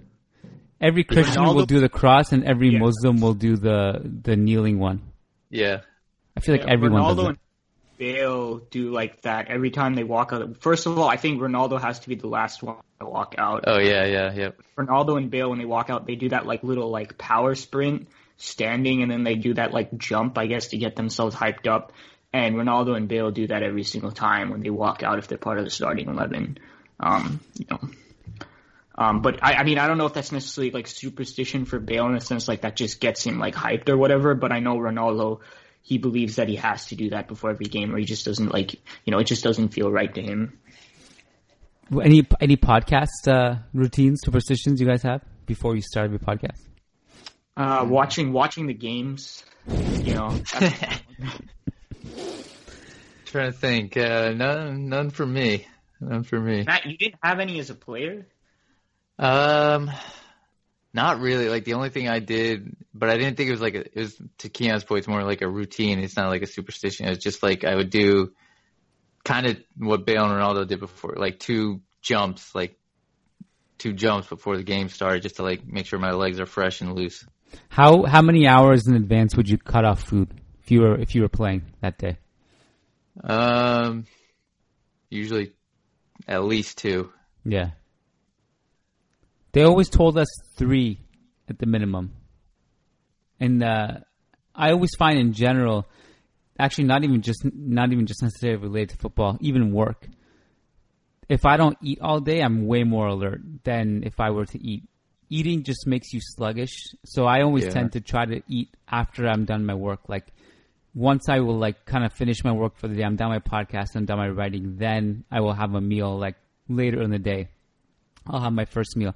Otherwise, like one bite just triggers hunger and triggers sluggishness in me. So I can't eat. I can't eat until I'm done my podcast and my and my work. Generally speaking, You know, I'm, I'm with you on that. That uh, the lunch, anytime lunch hits that afternoon slump, that that's a real thing.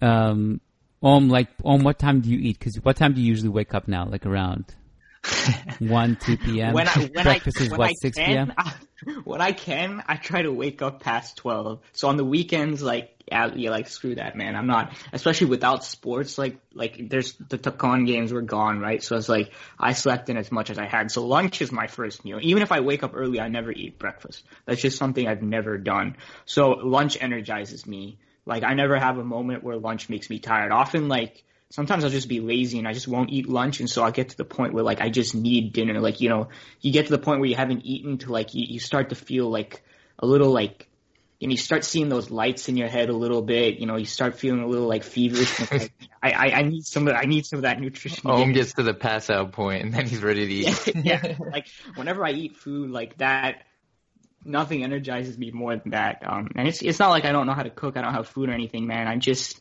I'm one of the laziest motherfuckers you'll ever find when it comes to cooking. Just trying to think. Just checking, doing a quick scan on Patreon to see if any questions came in. I don't think they did. So Like how the last 20 minutes has not had nothing to do with football whatsoever. That's a stretch. I think it, the food discussion really came into being like in, uh, five ten minutes ago. I think, although I don't know. Um, I guess we'll be back Tuesday, and then um, and then Thursday again for the post game show. So um, obviously stick around for for part two coming up, and then part three after for journalism corner. I'll, I'll, I'll have a segment up. Um, and then Matt and I will be back on Tuesday. Again, patreon.com slash managing is where you need to go to get access to those shows. And uh, now the uh, the post game midweek shows are going to start flying in, and again, that's only for Patreon. You only get one free show per week. That's this one. That's this RSS feed, and to get access to the rest, three, four bonus shows on the other RSS feed. Patreon.com/slash Managing Madrid. Gentlemen, this was fun. Enjoy doing the first post game show in a few months with you guys, and uh, many more to come. Take care and hala Madrid. Hala Madrid. Hala Madrid. All right, before we transition to part two with Castilla Corner, here is a quick shout out to all of our amazing $10 plus patrons as follows. Mikhail Nilsson, Frederick Sundros, John Fernandez, Said Mahad, Bellaccio, Adam Dorsey, Frederick Rantakiro, Leon Savernakis, Christian Gonzalez, Ilian Zacco, Willie Reed, Nick, Nick Ribeiro, Eric Rogers, Tyler Simon, Sad Omar, Oluwapamimo Oladonjoy, Christian Toft, Charles Williams, Tarek Sphere, Kunal Tilakar, Marin Myrtle, Tyler Dixon, Urim James, Raghav Potluri, Jeff Thurston, Gary Kohut, Sujai Wani, Pena Marirista, San Francisco Bay Area, Brennan Stevens, Catherine Fagundo, Rafael Servia, Karen Scherer, Sumanchu Singh, Brennan Powers, Nelson Masariego, Umar Mahadi, Rovi Taghiev, Anthony Armesto, Shabaz Sharapov, Varun, Ashik Bashar, AMB 6901, Faisal Hamdan, Alex Perez, Muksi Thangal, William Merchant, Sergio Arispe, Graham Gerard, Alex Silvernail, Matan Baron, Kevin Rivera, Michael Cruchon, Zafar Chowdhury, Keith Lisenby, Hassan Chowdhury, Tobias Arroyo Botcher, Martin Ridman, Magnus Lex, Jason Fitz, Solomon Ortiz, Fabian Moreno, Philip Hammer. Thank you guys so much for your support. And without further ado, here is part two with Castilla Corner. Hello everyone, welcome back. Castilla Corner here. The gang are here. It's one day as we are recording before uh, La Liga's return for Real Madrid against Eibar at the Di Stefano Stadium. Um, we're all very excited for that because it's it's very familiar for all of us. But um, what are your thoughts, boys, on that? The game? Do you think Yeah. it'll be? You think the pod will be released before or after? Well, maybe. I, I'm not sure. Maybe we should say congratulations on the win. yeah, our 7 0 win. yes. Uh, Um, you know, I'm just so excited to see uh, Real Madrid playing at the Di Stefano. Uh, Eden Hazard, I mentioned it before. Hazard at the Di Stefano. Wow, that's going to be so great. So, uh, and also Javier Hernandez has been called up. Who knows if he Mm. will get some playing time? But I, I to be honest, I, I watched a little bit of uh, Juventus against Milan and they were so poor. And we have to remember that uh, the game now is pretty much the first preseason game, you know, because they have been away for so long. So it's like a preseason game, but without, but but it's, it counts, you know, because they are in preseason form, but it the the points count. So you know, yeah. What, um, Chris, you're the history man. Has there ever been a competitive first team game? At the, I know they had that opening game with uh, Zidane played and all that, but has there ever been an actual game that counts at the Di Stefano before? No, I don't think so. I don't think so. I can't remember or why it would be. I, I my my only my main concern is that the the mushy Spanish people that they've virtually added to the stadium uh, accept the norms and don't sit in that don't sit in that stand opposite the T They where you can. can see. Yeah, they all have to sit behind the camera. That's where all the action happens. no, one I, they should just leave there. it empty though. It's such a small There's stadium. a there's a fact there's a fact of history that I'd be interested in looking in into. When was the last time people sat in those seats over there? Yeah. oh. That's the hard hitting information that I want to know about. Some of the only times I've seen it full recently are for first team training sessions, so probably then. But but in a Oh, game, God. I don't even know how you get over there. I don't. Yeah, that's what I was thinking. I don't know how you get over there either. I think you have to go around the stadium. I don't know. Yeah. But uh, it's uh, by the way, in Norway they have now allowed uh, 200 people to get into the stadiums. 200. So uh, let's see if that happens uh, eventually at uh, in Spain as well. But the situation is worse there, I guess. So, but I don't. Th- I'm not sure if it's that long until they will let people into the games. It Do you think be- they? Do you think they kicked the old man out, or is he still sleeping? Oh. up there, there's this guy at the Di Stefano who is he's so old. Uh, He must be like 70 years old. he must be like seventy. and he runs around like a maniac when they score, and it, it's it's beautiful. It's beautiful, but he is, yeah, he, He he's kind of a special, a special guy, yeah. Mm. And he, he's uh, what, do we- what did he? He has like banners and like He's uh, got all Banners and sorts of. badges. Yeah. the flag. yeah. And he, I, I wonder if he. I wonder if he maybe that's his Sam because he has that in uh, like 50 years. When, I, Oh, I just imagine stuff. I just imagine this guy that. is going to first team games, so I don't know. Yeah, He's- but only he's in London, and he's Yeah. not in. He's not anywhere near to the Stefano. Big He's, just, problem for me. he's in the pub celebrating, watching it on Real Madrid TV. yeah, yeah, yeah, yeah. No, Brilliant. Yeah. well, we've got a more of a spontaneous episode today. We have taken some of your points, your questions. We've also combined it with some of our own. As uh, Ruben said, Javi, San- uh, Javi Sanchez, we'll talk about him later. Javi Hernandez made the first team squad, as well as Diego Altube, but he is that kind of shadow third keeper that we all hate. Um, so he was always going to make the team. Hopefully, you'd think in a normal game, if no coronavirus happened, no nothing, and this was a normal game with, for some reason, extra subs, Hernandez would actually have a chance of coming on. If the score was um, pretty complimentary, I don't know, 4 0, just guessing, um, last 10 minutes, he genuinely would have a big chance at, at making a first team debut. Uh, yeah. Oh, oh. If if there were the circumstances were normal, yeah, if yeah. they're not here, yeah. But but uh, now I think Zidane will prioritize giving minutes to Mm. you know to, to as many. uptight as well. They need that win. and and and every every squad player also needs minutes because nobody has that minutes. Everyone is super rusty, I guess. So, Very, very but true. Javier Hernandez, it's interesting to look at the amount of. Uh, hmm, uh, we have Militao, Ramos, Varane. So he he's behind them as a center back. Yeah. Yeah. So it's not totally impossible, but it w- it takes a lot for it to happen. But I think the aspect that it would be his debut may even push him ahead of I don't know someone else Militao? who, yeah, may potentially, um, simply because it's it's a, a special occasion rather than Militao hasn't played that much, I would say, but rather than just a, another average game for for another player. Oh, and, and also I think he another left back as well. Well, Yeah, not, yes. not really play well, but he can play at left back, kind True. of inverted commas. Wink, wink, Yeah, no, I was about- That's what crack.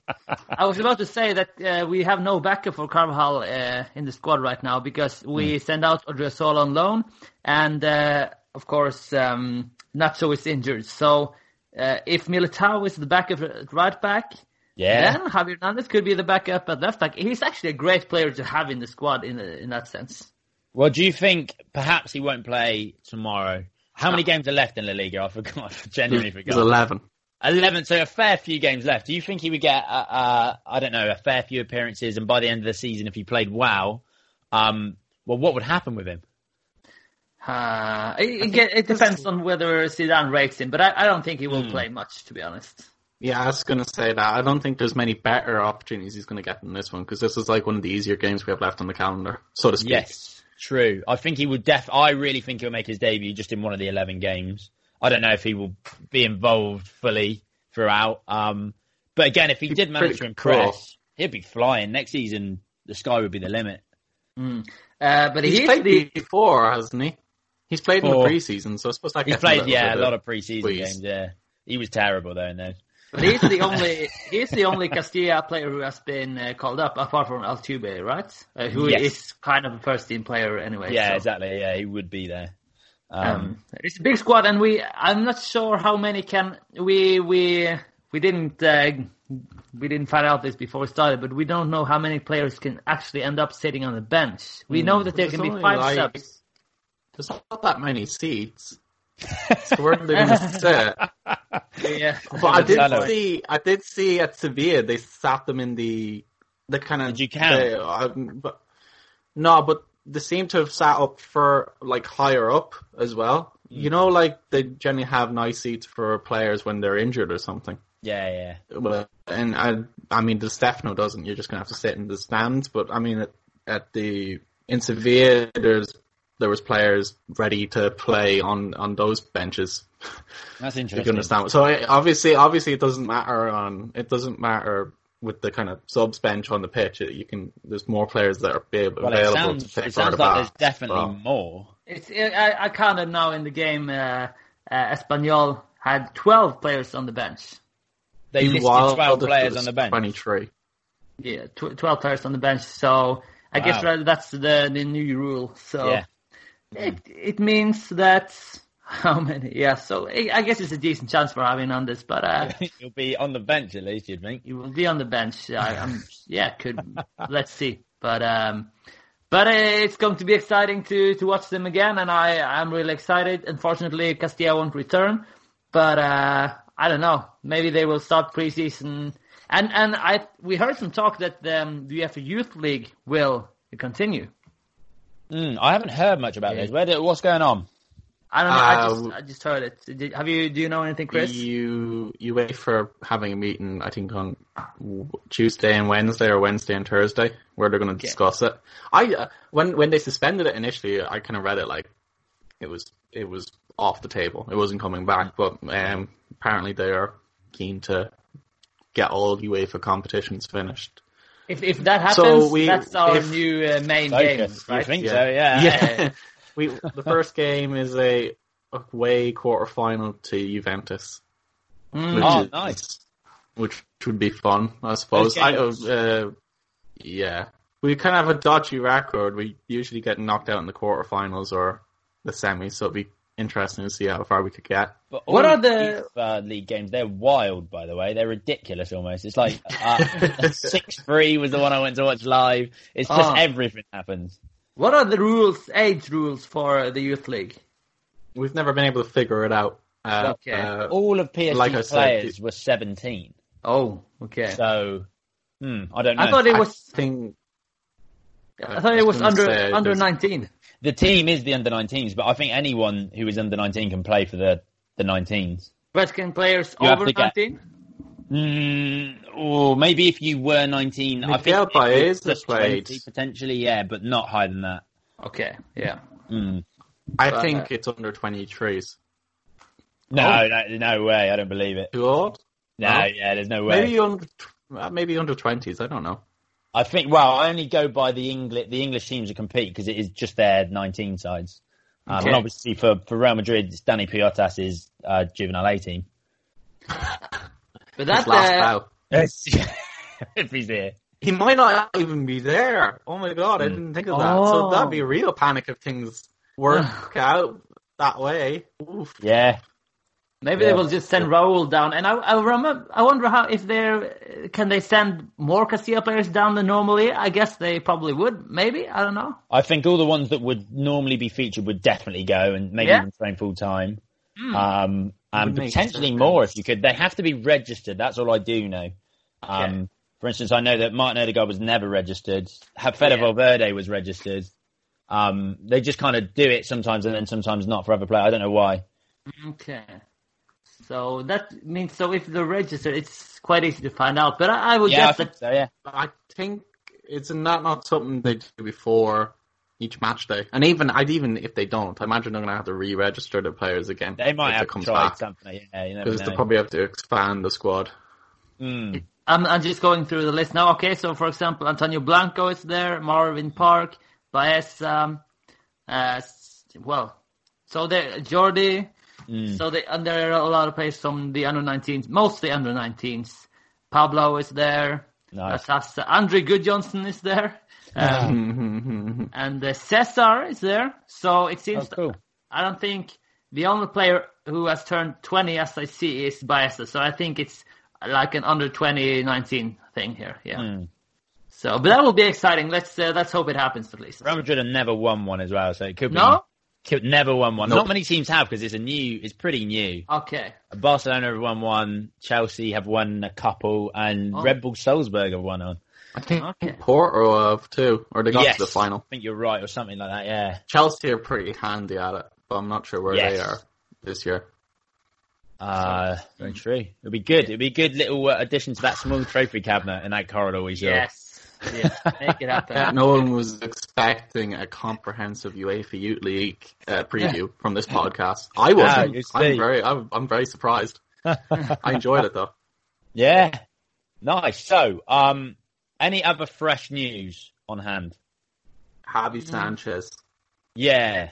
Um, as the I other said, one is the the other one we discussed thoroughly uh, in the last podcast, which is, but we'll get to that. I think Javi Sanchez moving to Real Valladolid is the surprise. It was a surprise for me because I discovered he's played one game in the Copa del Rey all season. How many did you think and he played? now, huh? I I, How many I did thought he he might played? play. I thought he. I didn't think he started, but I thought he had played some minutes. But That's apparently, he has not Yeah, played anything outside of ninety minutes So that he played of- in the how Copa many del Rey. players? How many players did they send over? Like uh, four or three or something? Been. One game something dumb. between all of them. That's ridiculous. But is it official? Official, no, but it's looking quite likely because their their starting centre back seems to be on the move to Germany. I can't remember what club, Saliba. but uh, yeah, it's, it's sounding pretty solid. I, and also, I always kind of, I don't know, I, I'm, I think you've told me off for doing this, but I always take the the young players' rumors a little bit more seriously when they come out because I just don't know why anyone would be asked to make up a rumor about Javi Sanchez moving to Real Valladolid. Sam doesn't agree with that, but uh, I think it's. Uh, yeah, I, was, I mean, yeah, are I knew someone had told me off for it. You get um, they're offering what five million euros if that is the case, reportedly. Um, I, if I'm Real Madrid, I'm banning them from everything. Though it's ridiculous. Um, but but I guess in their case, they, they'll take the five million and run with it, with the buyback clause especially. There's Um, no chips on the table when it comes to Javi Sanchez. They take with, their money uh, and they'll go. with Saliba as well. He, he's going to Arsenal, um, so that leaves a space for Javi. And you think if a club post coronavirus are playing five million euros, Mm. he's probably going to play. You'd, you'd hope. Yeah. Um, so, But he I must have. Uh. I mean, if I were him, I would be super skeptical of everything Valladolid Mm. told me because they've been. they, they must have been lying him straight up in the face because you know he's he hasn't played anything and now he's signing for them. It's it's a weird Yeah. move. It's bizarre. The And, only and time they, had the only time, the only time Real Valladolid played Javi Sanchez was at the contract negotiations. Yeah. they had to, I mean, Real Madrid had to cancel two loan deals. Or was it two or three they had to cancel? It was Yeah. just silly. And that was when the the, the um, rumors about the loan department started as well. Yeah. Oh, embarrassing, embarrassing. but uh, I mean, if he can get some minutes, if he is the new starting center back, that's good news for him. But uh, it, I don't know. It seems like, um, and some people I've talked to also say it's crazy that Valladolid are willing to pay four or five million for someone who hasn't played a minute for them Oh. in La Liga. I mean, Yeah. So- Although with his record, that first team track record is still very strong for any team. Yeah, yeah. And that Castilla record as well. Yeah, I'm very yeah, excited. He's the type of player I'd squeeze into my schedule if he played consistently. I quite like Yeah? him.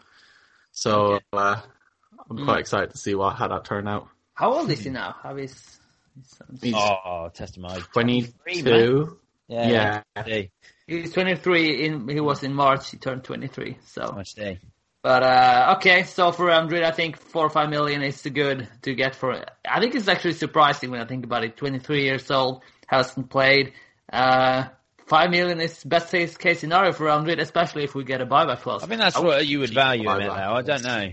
Yeah, I don't know. A player who, who's played I- a string I- first team games, scored a goal, impressed. he's Yeah. Probably, I think his value is much lower. I think it's about two or three million. So that's good.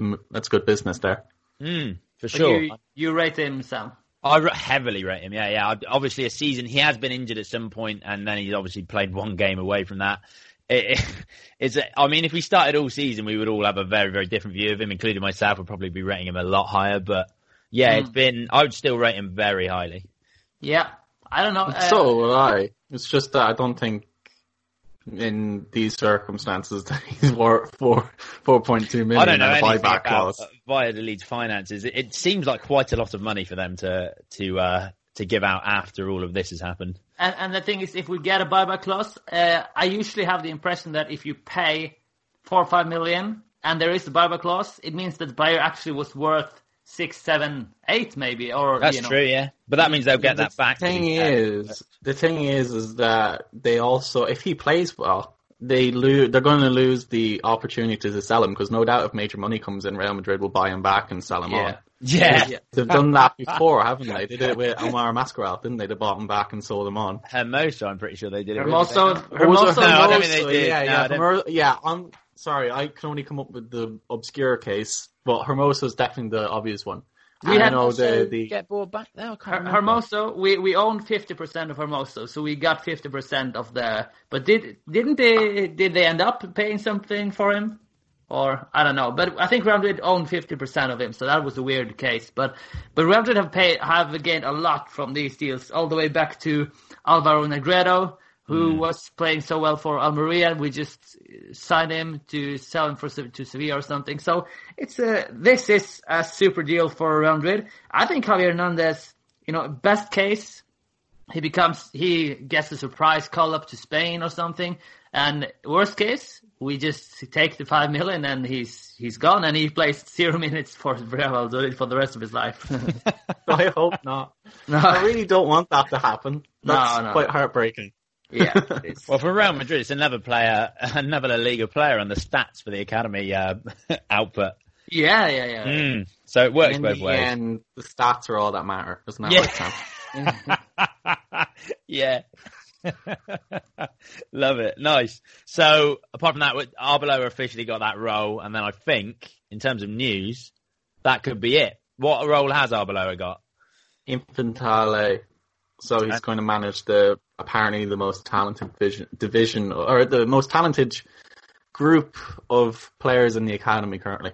And what age are they? Uh, the currently they're Infantil B, so uh, but next season they'll be A, which is I think under 14s. Oh, it's quite high. miles and miles away. They uh, they have um what's his name? they have the highest active goal scorer in the in the academy right now. Yeah, I saw someone I saying that it was, it was. Someone said it was considered uh, one of the most promising sides in the whole Cantera. So Yeah. Uh, I've seen people who say that there's been a more talented, uh, more talented age groups, but one way or another, it's they're quite highly rated, and he's been given the, that group of people. So It that, sounds like that the be exact interesting. role. The exact role you should give an ex- inexperienced manager is the, uh, the best So it's worked out so far, hasn't it? and, uh, we had we had we had someone comment that uh, that uh, we, they- they understood our skepticism, but supposedly he was quite a good player for young. He was a good he was good with young players when he was in the senior squad. that was What do you exactly. I was looking What for do you mean? exactly that comment. Yeah. What do you mean? I'm going to read it now. Uh, Oh, here it is. Apparently, he was hugely influential to younger players in the dressing room. In a lot in common Irrelevant. with Sergio Ramos now taught them how to work. However, he showed up. With you, no matter what I was going to say, you weren't going to be happy, were you? what, what does that mean? He said hi and made them a tea in the morning. It, very different role from being a player to a manager. It's not what. But but Sam, do you Sam, do you dislike Arbeloa or is it uh, anything No, he was or- he was okay. I don't. He certainly wasn't anything special. I don't think, but he he was all right. Um, just was- yeah, very a skeptic. I'm always going to be skeptic towards players rushing into certain roles. Okay, so it's it's more about that than it's about his personality. Yeah, no, he's fine. No, I, I- obviously a lot of fans are quite divided with him like and, him. and the Casillas stuff and the whatever. And yeah, but it's yeah, no, uh, no problem there. What did you say, Chris? I said a lot of people don't like him. I can't say he's my favorite person in the world, although eh. I, I was don't know, I I, was take him or leave him. He's he's uh, like we said last week. He's kind of uh, indictment of what our concerns for former players getting coaching roles because you get the Raúls and then you get the Arbeloas. The Arbeloa is probably going to be the best one of the lot, which is the terrible thing. But But Yeah, uh, I mean. Arbeloa as a player was uh, so annoying because he was just, oh, he was just almost, you know, he was he would just hang hang on. He was just managed to hang on for for the first team for many years. It was it was just about, and it was just. I think it was if he was just a little bit worse, people would have said this guy is just not good enough. I mean, because he was quite slow, he was not good technically, he didn't uh, make many goals or assists. He he was quite a mediocre player for at Real Madrid Yeah. standards, but he he managed just managed to hang on for all these years. He's really taken that PK comment to heart, hasn't he? What's Remember when PK called him a training cone? Yeah, yeah. Oh, It's really kind of it's really changed his perspective on everything. and Arbeloa got a great uh, farewell when he he left. They He put did. He got this- a really nice send off, but I think that's because he left on his own terms. Uh, yes, true. but I, I've I've been thinking about this that some players just stay at a club for many years, and it seems like people almost stop thinking, "Is this guy really good enough?" Or he's just there, so let's just keep him there. But when Arbeloa left, did he he didn't even get games for West Ham, so He was pretty poor for West Ham. I think the thing, I think what always, ha what always stood in Arbeloa's favour was his personality.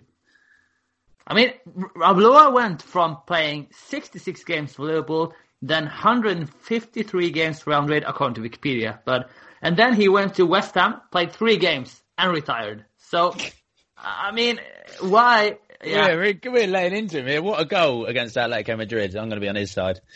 Oh yeah, that one was a good one. Yeah, and he has one of the greatest quotes in those in uh, you know the heart of such and such. What was What's it, that? Or something like that? He's one of the all-time Oh, great yeah. quotes from a Real Madrid player. okay. Although it's, it's gotten a bit cringy now because everyone uses it at the nearest available avenue. But I mean, you remember it? still, one good quote. I can't remember it word for word. Okay. I can't remember it. No, but uh, he was, uh, and he was also. I, I see he played both for Real Madrid C and Real Madrid B. So uh, or Castilla, of course. So, but uh, well, let's see how he does. I think he has the potential that to might become. stand. What? I said that might stand to him. He, he has that experience. I don't Yeah, know. yeah, yeah. I like Yeah. I said, generally it's the ones that you don't expect from that surprise you. So you never know. He might end up being quite good. Yeah. But again, it's like we're we've hired him based on little or nothing. Yeah, I don't think I anything know. really changes that fact. Yeah. Uh, So let's let's hope he does well. But um, it we wish like him it, the best. I, I guess now that if there's if there's any if now that Raul is at Castilla, uh, Arbeloa is the biggest name in the you know among the coaches in the um, youth teams. So, you know, don't you think this will mean that Arbeloa is the one who is will be prioritized the most when it comes to promotions, getting Yeah, the under most- 19s jobs? Most likely, which is a shame because you say the biggest name, but in terms of the most experience as a coach, he's at the bottom of the table. In terms yeah. of his actual ability as a coach, he could be at the bottom of the table. I don't know. Could be at the top. Um, but it wouldn't matter because the name, the name thing would definitely take uh, the front seat. Yeah. So Hmm. let's see how it goes. Good luck to him, but uh, he has to convince us, as you can hear. yeah, brilliant. Book stops here. So, um, you took some questions on uh, Twitter on the Castilla Corner account. Has it reached 200 followers yet? It's nearly there. Six Wow. away. Six Oh. away. Ooh. Yeah, Yeah, follow I'm that very account. proud. At Castilla Corner. I paid Yes. big bucks for that. It's a very Um, wanted username. You can read out whichever questions you choose, mate, and we'll um I guess we'll just react to them if you want. Okay, let me have a looky. Uh, I like this. I actually would like to hear your thoughts on this one because Mariano's a favorite. But so, uh, what was his name? Football season on Twitter has asked, Nice. uh, asking us our thoughts about Mariano's difficult second spell and Brahim Diaz's chances. Hmm. Presumably with the first team, not with Castilla.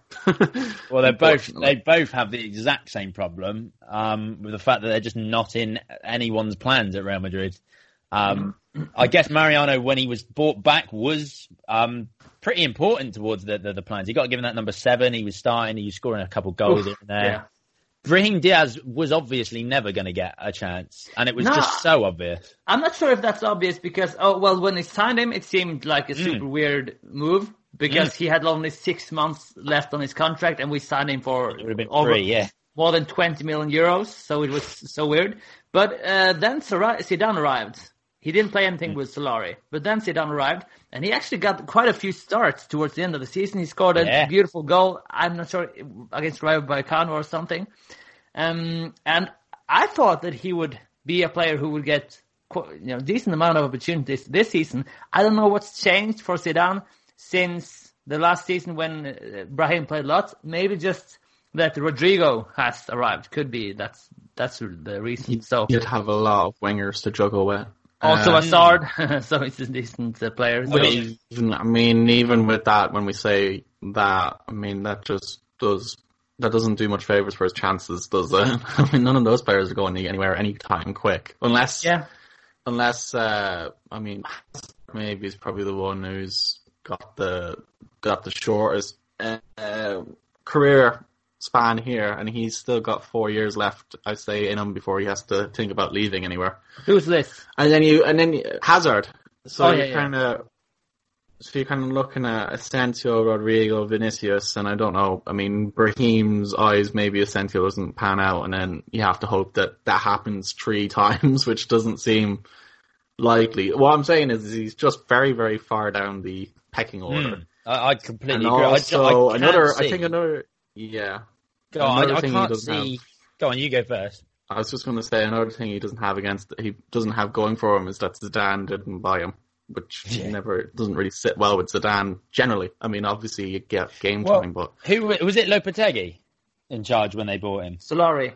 So I don't think Solari would have bought him. In all I think one of those was a- signings I that would have been a club club signed one. him. Mm. Yeah, and I think, and that's what's worrying because it's just a stockpiling move. It, it- I don't think he was ever really going to get many opportunities simply because, as Chris said, he's so he's at the bottom of this pecking order, um, and it, it there's so many players in line that are ahead of him. I'm surprised he's even been in the first team this whole time. It's just such a strange move.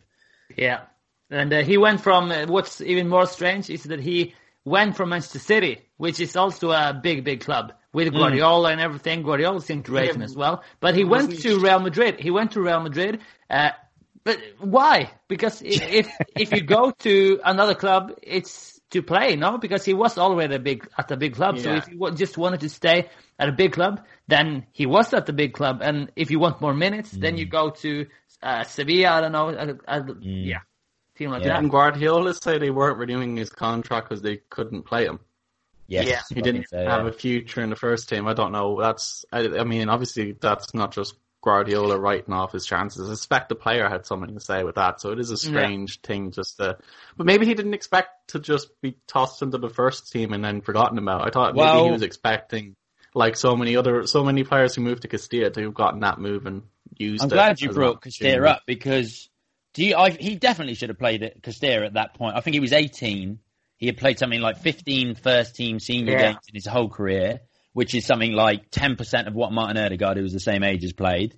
Uh, he should have just played for Castilla, but uh, Yeah. at this point in time, he would have played over 100 senior games. He would have been in a far better position if he if he um, was involved with Castilla. I don't know if it was his choice or whoever's choice.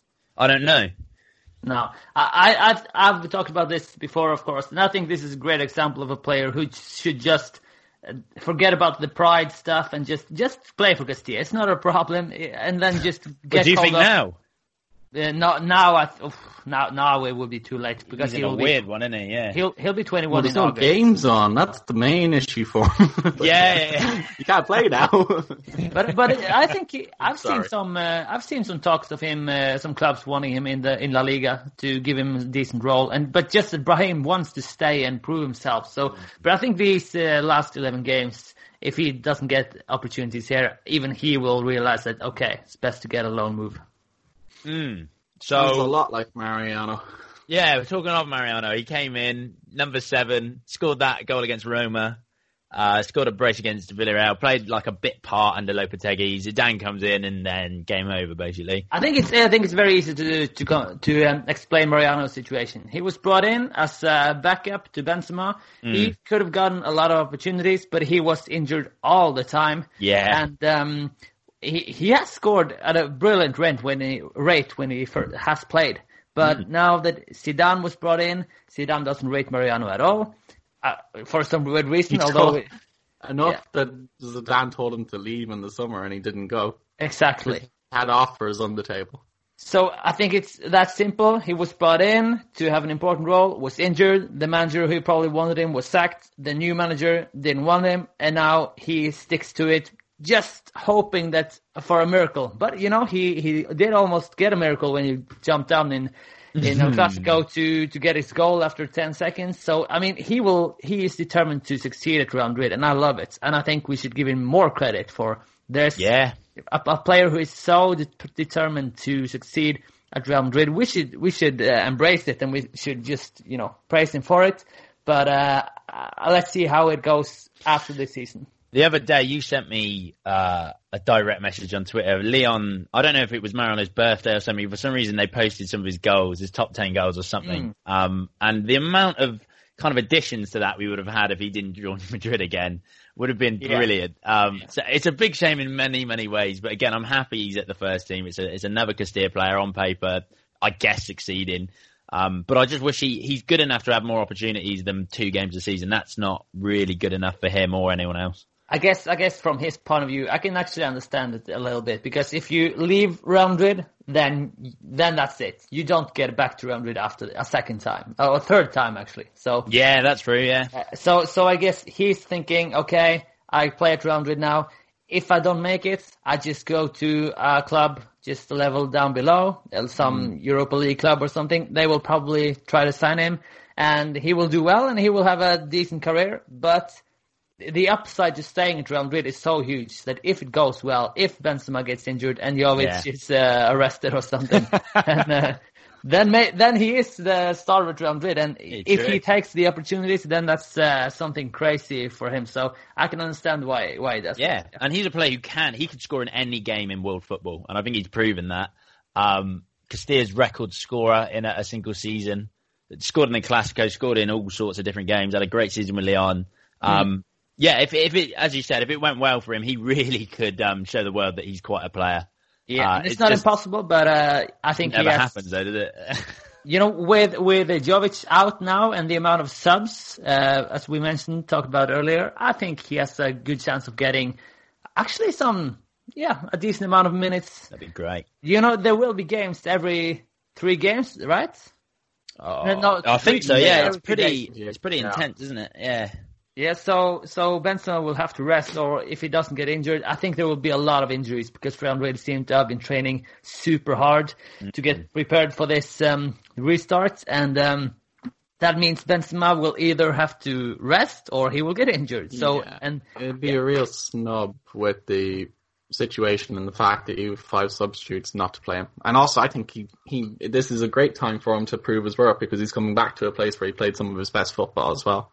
We have to also Uh, mention Mariano's amazing new beard. I haven't Seen seen, it? it. No? He looks so badass.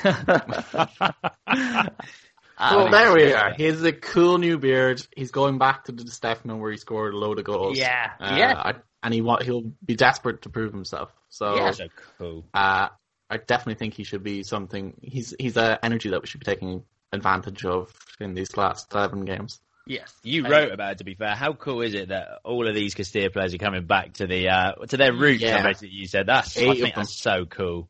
Ah, brilliant. And they Right. they all feel quite strongly about the whole uh, Have they the spoken about it? stadium have they? and the whole seasons. Yeah, I mean, Nacho said that if he could keep one season from his entire career, the promotion season would be the Oh, one yeah. that he keep. He was Mm. walking So- it. That's why he walked it and looked like the best centre back of all time.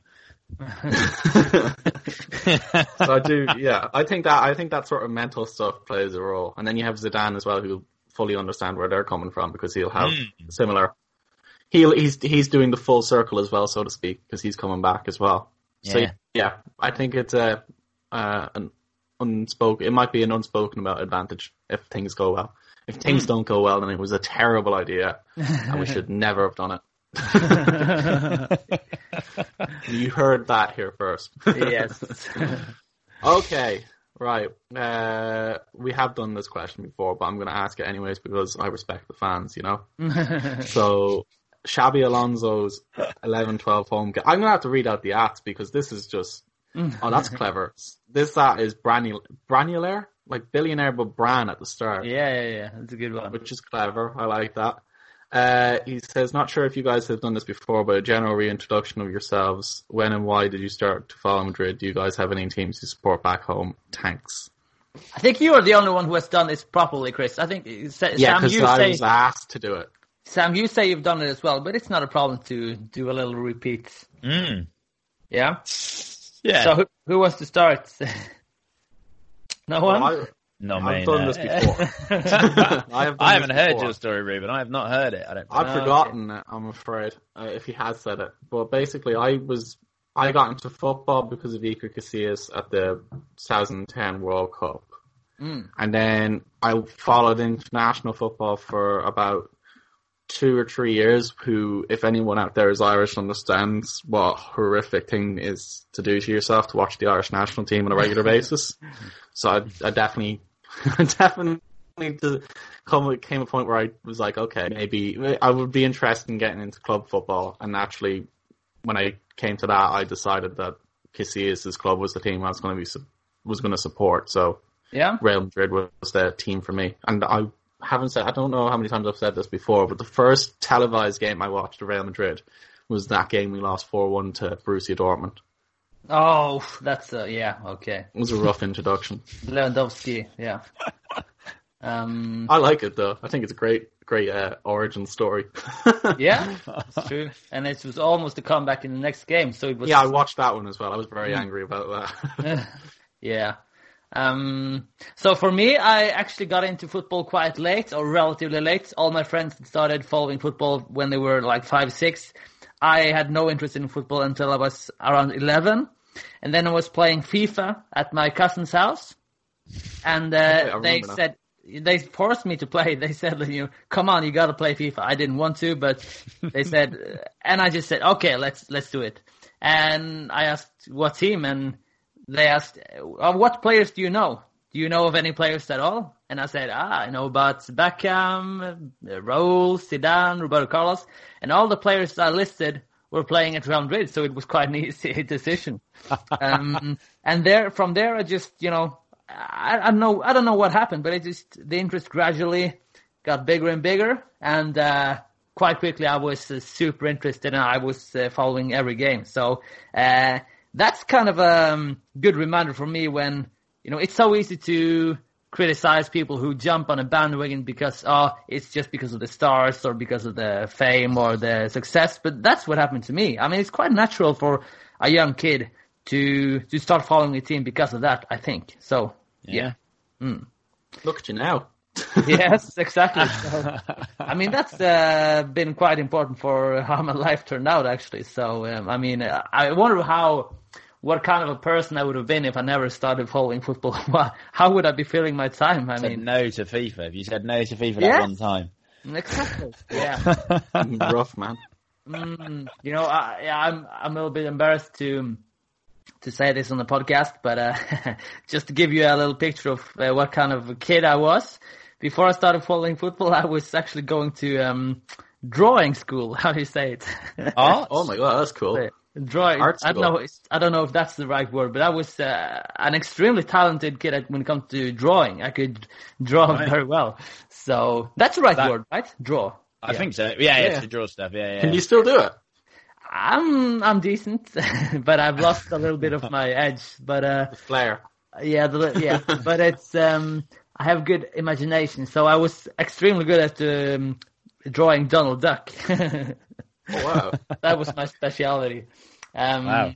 But yeah, so it's it's weird to to think about these these small things in life which can change your whole life. And for me now, I do so much Real Madrid stuff, and it's um it's difficult to imagine a life without Real Madrid. Actually, yeah. Even do a podcast on the second team. I mean, it's crazy. Go on, Sam. Give us that old that old tale that you do. It's actually bizarrely close, as everything is, really, to Ruben's story. Because I, I, all the kids love football. Again, if your parents love it, you love it. You get into it very early. Um, but I just skipped all that. I just preferred to play Spider Man and stuff like that, and draw and do stuff like that. A lot like Ruben, just do everything else as a kid. Um, and then I don't even know why. I think I was just peer pressured or something by friends who support Liverpool, Man United, teams like that. And um, I just said, right, if I'm going to like a team, I'll support. Um, I'll support the team that the only football player I know plays for, and everybody knew him back then because he was he was an icon for every English kid and around the world. I guess David Beckham played at Madrid. Um, didn't even know how to say their name for a long time. it's not it's not the most English kind of phrase, so I, I just said I support them. Forgot their name all the time. I don't know if you remember back then, but obviously the, the internet was pretty basic. Yes. It's not. I can get any Real Madrid product I want at the the click of a button at the moment. Back then, it was so difficult. There was like one football shop where I live, um, and my mum managed to get one Real Madrid shirt that was like the Siemens one. It was awesome. yeah. Siemens and I just Mobile, wore that. yeah. Yeah. literally, yeah, and I wore that everywhere I went, and I grew my hair like Raul, um, and I, I got really Oh my obsessed with it. Yeah, it was just really. Imagine me with like this long, and Raul had this. I only saw thinking him when he played, when he played, and he had this wet look, and I thought that's awesome. So I used to like That's just disgraceful, just disgraceful. But Sam, you you were quite good at uh, football. You so- showed me some clips of you playing. You were quite good. I I don't know. don't know how. I would have showed you, but uh, it was all right. Yeah, we got pretty good, and then we we we made the local. Where I live, there is not really any football teams going, but there's a, like four or five good ones, and I played for two of the the good ones, the very good ones. Yeah. Um, so did you did you play football before starting following football? No, I didn't. No, I literally did not play at all. I got into it, but there was um my lane was uh really poor. Like no one looked after it at all. So there was loads of puddles in it, and I used to just get a ball and dribble them like they were Ah. defenders. Um, which is interesting. It's another uh, quality conversation to have because that without a coach, I managed to make a, a fairly good standard without Yeah. any coaching whatsoever.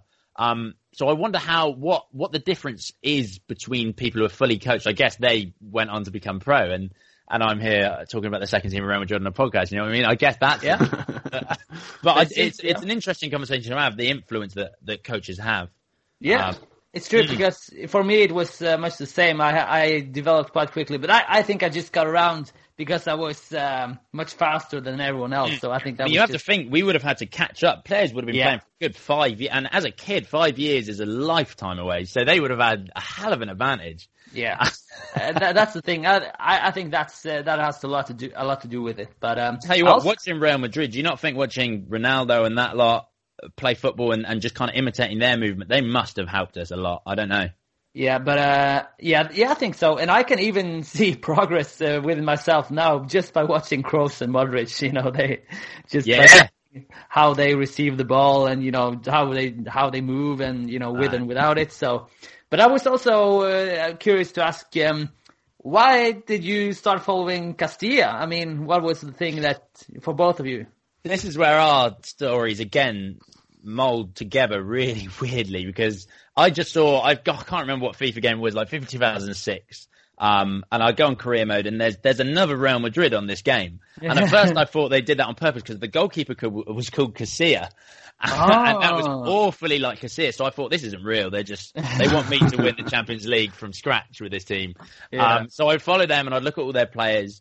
Um, and the first ever game I went to watch live was at the Emirates. It was like the opening. They do this preseason cup called the Emirates Cup. Yeah. That squad was filled with Castilla. But I was actually disappointed at the time. so where's the first team players? Dani Parejo scored the winner. Yeah, yeah. Uh, I think it was against Juve or something. Um, and but I, I followed these players and I was thinking, where are they coming from? And then I just got really into it, and that was around 2011 where I actually started thinking, oh wow. Um, and I watched them, and they were just a complete identical match to the first team. They had this unbelievable attacking player who would carry the team, but they had such structure in their play, and they would just they would just blow teams away. So they won the league in 2011-12, and I, I that's it. I was hooked. Yeah, and you've followed them since. So that's I think you, I don't think there are many people who have followed them followed them for as long and as closely as you have actually. So yeah, I think that's why you're so uh, popular on Twitter, for example. So Yeah, no, no. what about what about you, Chris? What, why you? I think Ian mentioned it on the last pod that uh, you know um, you both like history and Castilla. So do you like you know to go a little bit uh, uh, you know not similar to everyone else? I don't know. Uh, no, I think my well, I think my my interest in Castilla was because the the there were so many players coming up out of it. I think I started following them. What was it? Was it 17, 18 or something like that? The end of 17, 18. And at that stage, you know, we had we had had a manager promoted from Castilla. We had plenty of players popping up, up and around. And I kind of I liked the idea of watching more Real Madrid. So Mm, that yeah. was where my interest sparked. And uh, I, I mean, I thoroughly of this season in particular, I've, I've enjoyed watching Castilla more than I would have enjoyed watching other La Liga teams. Like this, the, the Seville derby uh, this week was uh, was like the first La Liga game I've watched and I thought I can't even think. It must have been months. I can't remember the last time I watched yeah. a La Liga game that wasn't hadn't didn't have something to do with Real Madrid.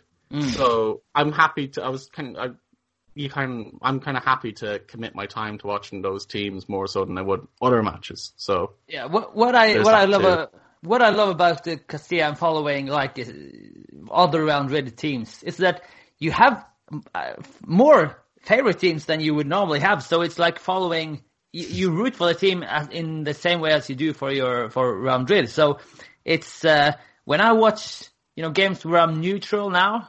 It's so much more boring because you don't, you know, when when I watch uh, Real Madrid or when I watch Castilla, I mean, I have a t- I have an interest in one of Yeah. the teams winning. I I know a lot, a lot a lot about the players, and I I'm into this community of talking about Real Madrid and Castilla. So when I talk, you know, watch I watched Juventus Milan last night. Nobody in Norway cares about Italian football. No one of my friends watched the game. So when I go off, when I turn off the TV, it's like I've just uh, watched it in a cave, and no, I'm you know.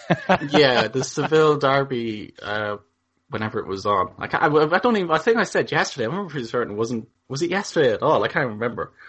But like, two I think I think I it might have been. Might be two days ago. Yeah. The days just blend in. It doesn't really matter anymore. Time is. Oh, it doesn't really matter anymore with this lockdown stuff. Yeah. But yeah, I mean, I'm the same. I was watching that game and was kind of just. It was kind of just twenty. What was it? Twenty-two people kicking a ball around with in different uniforms. There wasn't really anything. I can't say I really get into the.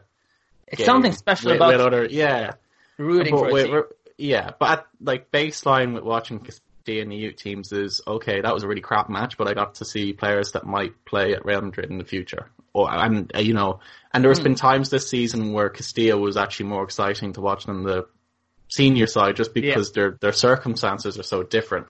Mm. I don't. I mean, obviously, title race and a playoff race are should be quite similar on paper, but in reality, they are just two different beasts altogether. Yeah. uh, and the playoff race is, like I said, it's quite exciting. It's, it's um, just the whole the whole uh, quality in the division compared to La Liga is much tighter. So yeah, there's just there. It for me, it's currently I would prefer to watch a Madrid youth team or Castilla on a weekend than I would prefer to watch I don't know Sevilla versus Betis or Espanyol versus Alaves or whatever. Yeah, it, it which is what another, I'm missing out on now. It has So- another relevance, yeah. So yeah. Mm. But um, I think we've talked enough about this one. Should we? should we? Um, have one question left, which is two questions. If everyone is has got the energy, Yeah, yeah, everyone yeah. got the enthusiasm for. uh, how invested is Real Madrid? Oh yeah, the, I should mention the name Citron One, who Nice. I've seen around a lot. He he does a lot of commenting, a lot of like, and I respect that sort of engagement. So shout out to him. Brilliant. Uh, he's says how invested is Real in our opinion in filling first team spots with Fabrica players. Sometimes it seems they've rather buy than put work into development. Uh, Bilbao developed a whole top quality first team from their academy. So I think there. I mean, I'm, I think I know where he's coming from with the Bilbao uh, comparison. I would say that uh, unless it was the 1980s, Athletic Bilbao didn't haven't actually developed a team that would ever play to Yeah. The the expectations at Real Madrid in terms of how invested is the club filling the team with Fabrica players. I don't know. I mean, in terms of like the guys who joined at eight years old and you know are, are come all the way through the youth academy and stuff, I don't think there's any particular uh, um, focus on those people. I think what Real Madrid are doing is they have a lot of they know they have a lot of talented youth players. They'll take the best of that lot, but they're also know that they're kind of mixing it with buying um, talented youth players from abroad who are you know I mean there is an advantage there because you know likes of Rodrygo and Vinicius were playing in senior divisions outside of Europe, which I mean I know there's a quality difference, but I still think that sort of experience is at that age is more valuable than a youth player who's come up from the uh, yeah, Yeah. uh, like Uh, eight youth divisions and then played maybe a season or two in Segunda B and then has come into the first team. I think Real Madrid, uh, we have to realize that Real Madrid is a cynical club as uh, everyone else because they, I think they don't care as much, and I, they have certain um, rules they have to follow. I mean, Real Madrid has to have uh, like uh, X amount of uh, development players from their own club, from their own country. But I think uh, about promoting players, it's just about getting the best players. And if Yeah. they're not good enough for the first team, then, for example, Llorente for 40 million euros sale, Morata 60, 70 or something crazy like that, you know, that's also what you get. So if you have a good youth academy, it's not only about filling the first team spots. Oh, that's, that's good if it happens, but, um, I think it's also about just, uh, getting the money, uh, which you can, you, you Yeah. can get. And it's also Well, just a good business model to sign, uh, young Spanish cheap players and see who, who ends up getting the best. No, I, yeah. It's clever, and I mean, I, I mean, we do talk. I mean, I know uh, the kind of answer I give is kind of cynical, but at the same, there is a huge amount of investment that goes into Real Madrid's young players, the kind of that the Fabrica players, even if they don't end up in the first team. I mean, they the players who are good enough to work at that in that system are presumed that they're going to play for the first team. It's in the future. Uh, and you know, they, they, I mean, you guys have been to the Valdebebas, you know, you know the sort of money and investment and pressure and all that that Real Madrid put on these young players with the expectation that they're going to win trophies with one of the best teams in the world. So in that sense, yes, but I mean, it's a game, um, it's a game where if you're wanting to win trophies, you, you can't really focus solely on that model of player. You have to buy. Whereas Yeah. Athletic Bilbao, I, I've talked to Athletic Bilbao fans about this sort of stuff. When I when I was more kind of La Liga focused, I talked to fans, and one of them, oh, I, one of the quotes that always stands out to me from one of those interviews was someone who said they'd prefer when they prefer Athletic Bilbao to get relegated than to buy players and stay in the top Ah. division. And that's Yeah. that's the difference here. Real Madrid are out here are wanting to win trophies where there's for Athletic Bilbao, I think it's sure they'd love to win trophies, but at the end of the day, as long as there's a constant stream of players that they've developed coming into the first team or or players from the local region, they are happy with that, you know, and that that's Yeah. what they take pride in. It's a it's a difference in um, it's a difference in viewpoint and a difference in approach. Uh, I mean, could Real I think, it's, I think do it's the It- same for. I think it's the same for most clubs. Just develop, Yeah. just do as good a job as you can on developing talents, recruiting Yeah. young talents, and then let's just see how good they turn out to be. The ones who come up, if they are ready, they are ready.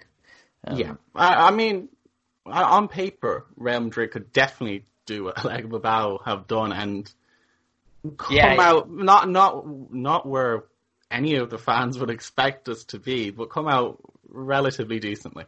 Yeah, yeah.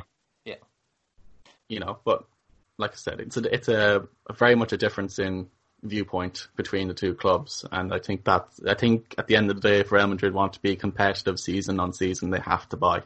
Yeah, exactly. Yeah. You've been very quiet through this, Sam. Yeah, I guess. Well, if it's just a youth policy that Real Madrid have, I don't have a problem with it at all because, as we all know, there was a time when they would have just shunned youth completely and they would have gone for the, the biggest names in world football, no matter their age. Um, and that there was not that much success that came with that. And then when this shift did happen, again, largely due to Castilla and the homegrown players that maybe not have played for the first team, but eventually went and got sold for, as uh, Ruben said, I think Morata went for 50 million or something like that. Loads of them went for a lot of money. I think that shift from that team and then a lot of those players integrating into the first team, La Decima, a few more trophies Mm. around that, that really kind of changed the outlook that the whole club took. Um, Mm. So I don't really mind if it's a young player from the club or a young player from an external club. As long as that focus is there, I think it's really important. Yeah. Mm. Well, the other part to this question is I've read tempo controllers like Kroos and Xabi are one of the rarest types of players. Are there any Fabrica players like Sintes or Blanco that you think could evolve into great controllers? Is that what Camavinga's for? I mean, there are heavy rumors about Camavinga. Uh, it seems like Real Madrid are going after him, but we do have Blanco, as he mentions, uh, Sintes. Uh, I haven't watched as much as of Sintes, um, but we also signed Morante from Villarreal. So we Yeah. have quite a few players in this position who can be considered as. Uh, it depends what you mean uh, by controllers, but I think they Mm. are all good on Yeah. the ball and good passers. So I don't know if any of them have the ceiling of Kroos or Xabi. It's very hard to tell at this stage. Yeah, it's not very that far to tell, but- Yeah, but uh, I don't know. It's yeah, it's it's so difficult to tell, and players develop uh, differently uh, at different pace. So, but I think we have in this position when it comes to like the deep lying playmaker position uh, at Castilla, it's just almost too good. It's we have to let go of one of these players. I think either Sintes, Blanco, or Morante will have to leave somewhere on loan or get sold uh, with buyback clause because we can't have all of them. I think all of them are good enough to play for Castilla, but Mhm. they play in the same position, the same role even. So Yeah. uh, we have to do something there. But I think to to answer his question, I think we have at least three very promising ones uh, uh, in that position. But um, you know, if Real Madrid want to buy Camavinga for 70 million euros, it's not so easy to get a chance. Uh, yeah, I completely agree. It must be the rarest player, to be fair. To someone who can actually control the tempo of the, the way that your whole team plays. Uh, what I would say early doors is that Castilla or the academy probably don't actually have that player yet. I'd, I would say all three of the players mentioned have the potential to be that player. Morante, especially, by the way, um, I would say. Um, but it, I wouldn't say, as of yet, I wouldn't say you could identify anyone specifically. No, but that's the, That's that's, why you pay uh, the big tough money for them. task. Yeah, Mm, really tough. because they don't come around that often. That's Uh, all. and uh, Right. I guess yeah. what do you say? Oh, I don't know. I was, I was just thinking it's um, That's we're that. approaching our. Yeah, that's that. Nearly. What were you going to say, Ruben? You have a, do you have a good note to finish it on? No, but it's just uh, maybe we don't need a controller. I mean, maybe we've had both Modric and Kroos. Maybe it's uh, time to try something new. I mean, it's Yeah. not like we've had a very uh, we've been relying a lot on our midfield for a lot of years, but Real Madrid uh, traditionally have not been. I don't know. It's it's a tough to thing to say that we haven't prioritized midfield, but it's often been the wingers, the strikers, and we've survived quite well on that. I think um, the Real Madrid of Kroos, Modric, and Isco, it can be too much almost as well. I think if we get in someone like you know play Valverde, play Reinier, players who will be more dynamic to arrive in the box, that could also be a great thing. So you don't. I'm not sure if you. I guess it's a great advantage to at least have one controller, but uh, I think Real Madrid have uh, anyway a great foundation for a midfield for Yeah. many years to come. it's quite interesting that kind of if you're going to go through the youth academy of midfielders, the like the strange different like the strange difference between you have Morante, you have uh, you have you know Blanco, all those, and then you have Baeza, you have Reinier, which are and Arribas, who are just like completely different types of players in mid for us in midfield than Modric and Kroos are. They're much more. Uh, they're much more, like I said, they're very productive players. Um, so it, yeah, I, and you know the controllers we have are all based in deep midfield rather than where Modric and Kroos are, which would be further up, which is also an interesting uh, thing to ponder how that might change how we approach games. So I don't We know. There's have- options there. We also have Odegaard.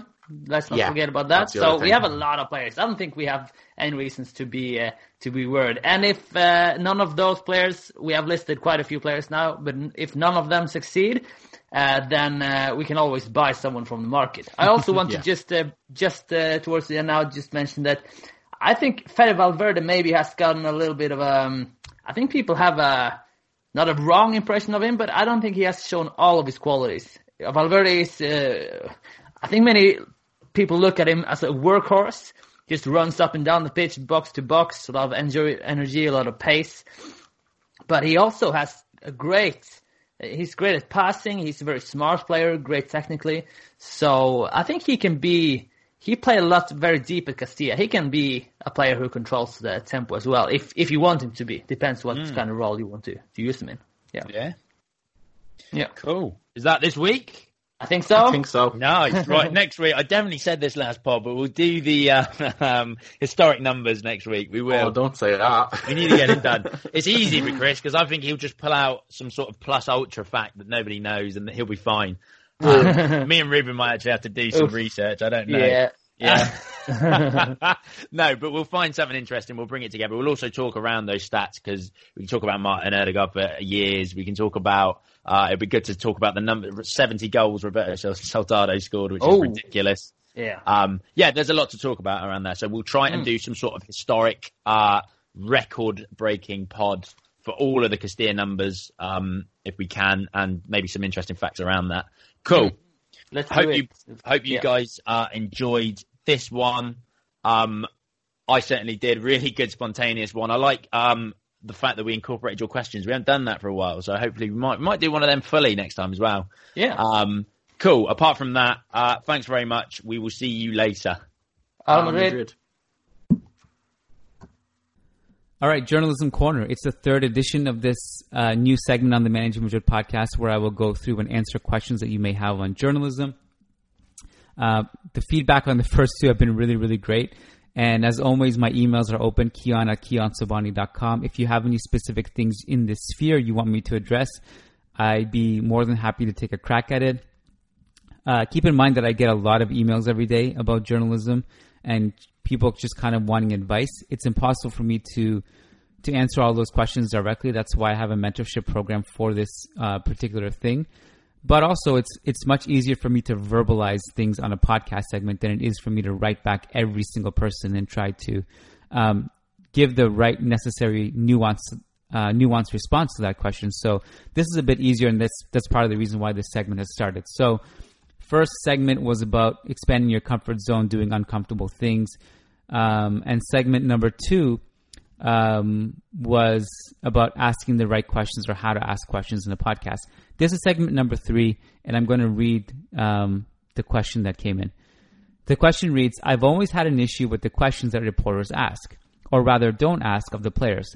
It's always either tactical about a goal or bait for a headline, um, i.e., drama motivated. Why aren't players more often asked about how they see and think about the game, the thought process behind a certain killer pass, why they dribble the way they do and not the other way, i.e., questions about the stuff that wows us during a game that inspires us? To me, that is just as important as who the coach is or sorry, who the coach picked and why, and certainly more important that than who plays golf or who doesn't.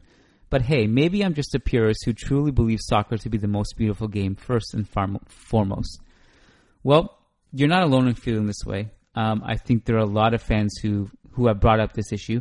I, I certainly feel strongly about what you just said, and it's it's a struggle for me too in many ways. Um, I I guess I will try to explain how it all works first of all before diving into why this is an issue. Um, the main thing is that most of the people who are asking questions in press conferences, and they are the same handful of people, generally speaking, over the years. Um, when Zidane is the manager, there's two additional French journalists at the end of each press conference who get to ask questions, and they kind of have the same ideas that they want to ask about every time.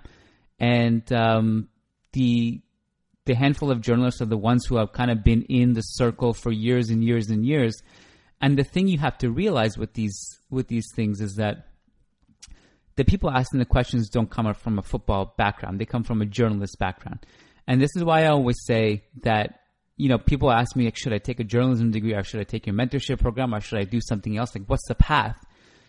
And I always say the most important thing is not the journalism degree; it's about your knowledge and your experience in that particular field. Um, that's why you see the best kind of journalists, pundits, writers, analysts, podcast hosts, whatever, are always the ones who know about their field and not necessarily the ones who come from a journalistic background. A journalism degree is great for doing specific things in the journalism world, whether it's editing, whether it's filming, whether it's broadcasting certain things, or knowing how to present yourself. Obviously, that's important. I'm never going to take that away from um, from aspiring journalists and people who have gone through it. It's it's tremendously valuable. Don't get me wrong, but some of the most successful journalists out there are people who have never had journalism degrees, and that's just it goes without saying that you can be the greatest journalist, but if you don't know what you're talking about, then what's the point? And people are not going to take you seriously because you're not giving value to them, um, apart from presenting yourself in a certain way. So, um, a lot of these journalists don't have that football background, right? So, um, and I think this is going to change um, quite a bit. I think it's going to take some time, but Diego and I talked extensively about this on a, on a recent Chulos Tacticos podcast about a month ago. I think it was one of the ones we did for our patrons. But so uh, forgive me if some of this you've already heard, but I'll try to add some new twist to it. But either way, I think it's worth repeating and reminding us, reminding ourselves about. Um, I'm going to take it back to a Kevin Durant quote where last year around around this same time, probably a little bit earlier in the year, um, this was around the time where Kevin Durant, you know, no one really knew what he was going to do with his future. His contract with Golden State was going to run out. Was he going to leave? Was he going to stay? What was he going to do? And literally every single press conference, every media scrum, everything was about what are you going to do? Are you going to stay? How does it affect the team? What is everyone thinking? Are you guys talking about this internally? And he, he just kind of popped, and I understandably so. I'm not a huge Kevin Durant fan, to be honest, but at the same time, I completely resonated with what he said in this moment. And somebody asked him this for the umpteenth time, and he said, "Don't you guys want to talk about basketball? Like, are you guys interested at all in the sport we're playing every single day?"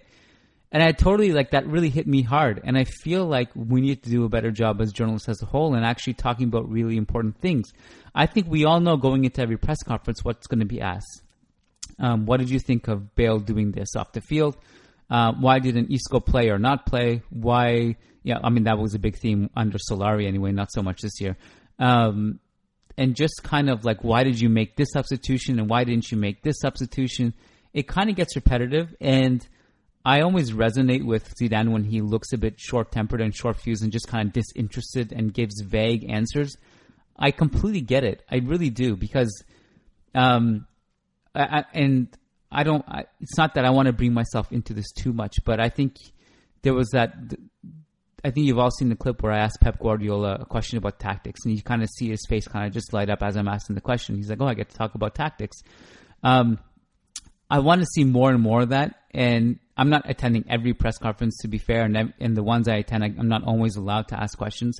Yeah, that's been changing a little bit, um, and it really depends on the game and the context, but I think one of these thing, one of the things that these Spanish tabloids have to consider is that the game is changing a little bit. Uh, the journalism game, that is. um, the reliance on tabloids, the importance of them, the value of them has diminished over time because they're not the only source of content now, right? Um, there was a time where, and not that long ago in the grand scheme of things, there was a time where the only way you could kind of get post game quotes or kind of get an idea of what's going on and what what the rumors are are to actually go um, to the newsstand in Spain, pick up a copy of Marca or AS or Mundo or whoever whoever is there, um, buy a copy and read it. That is like completely changed now. So now we have to really hold these tabloids accountable. Um, they will always be mouthpieces for the club we know that Real Madrid puts out feelers and Marca on us, especially Marca, to say like you know, dict, um, put out polls to see if this player is popular or this player is not. They want to know those things, and those tabloids will have sources forever because of that. Although we know that the by the time they report it and whatever happens transpires after that, we know that it can be accurate or not accurate. It's kind of hit or miss. Um, so they will always be relevant in that sense, but think of it this way generations will pass, a few generations from now, maybe sooner. Essentially, those magazine things, as much of a cultural thing they are now, to go and buy one and go read your paper, get a coffee, get a churro, whatever, that's going to fade over time. And everything's going to shift online. And once you shift everything online, the competition is endless. Um, I'm telling you guys right now, the the journalism game is already changing and it's going to continue to change.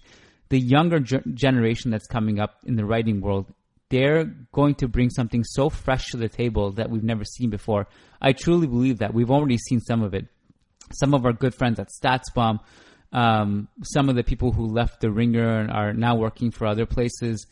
Um, some of the people who were actually at, at Grantland who used to write about soccer, like people like Ryan O'Hanlon, people like Mike Goodman. These guys are brilliant writers uh, and have such an wide expertise in terms of analytics.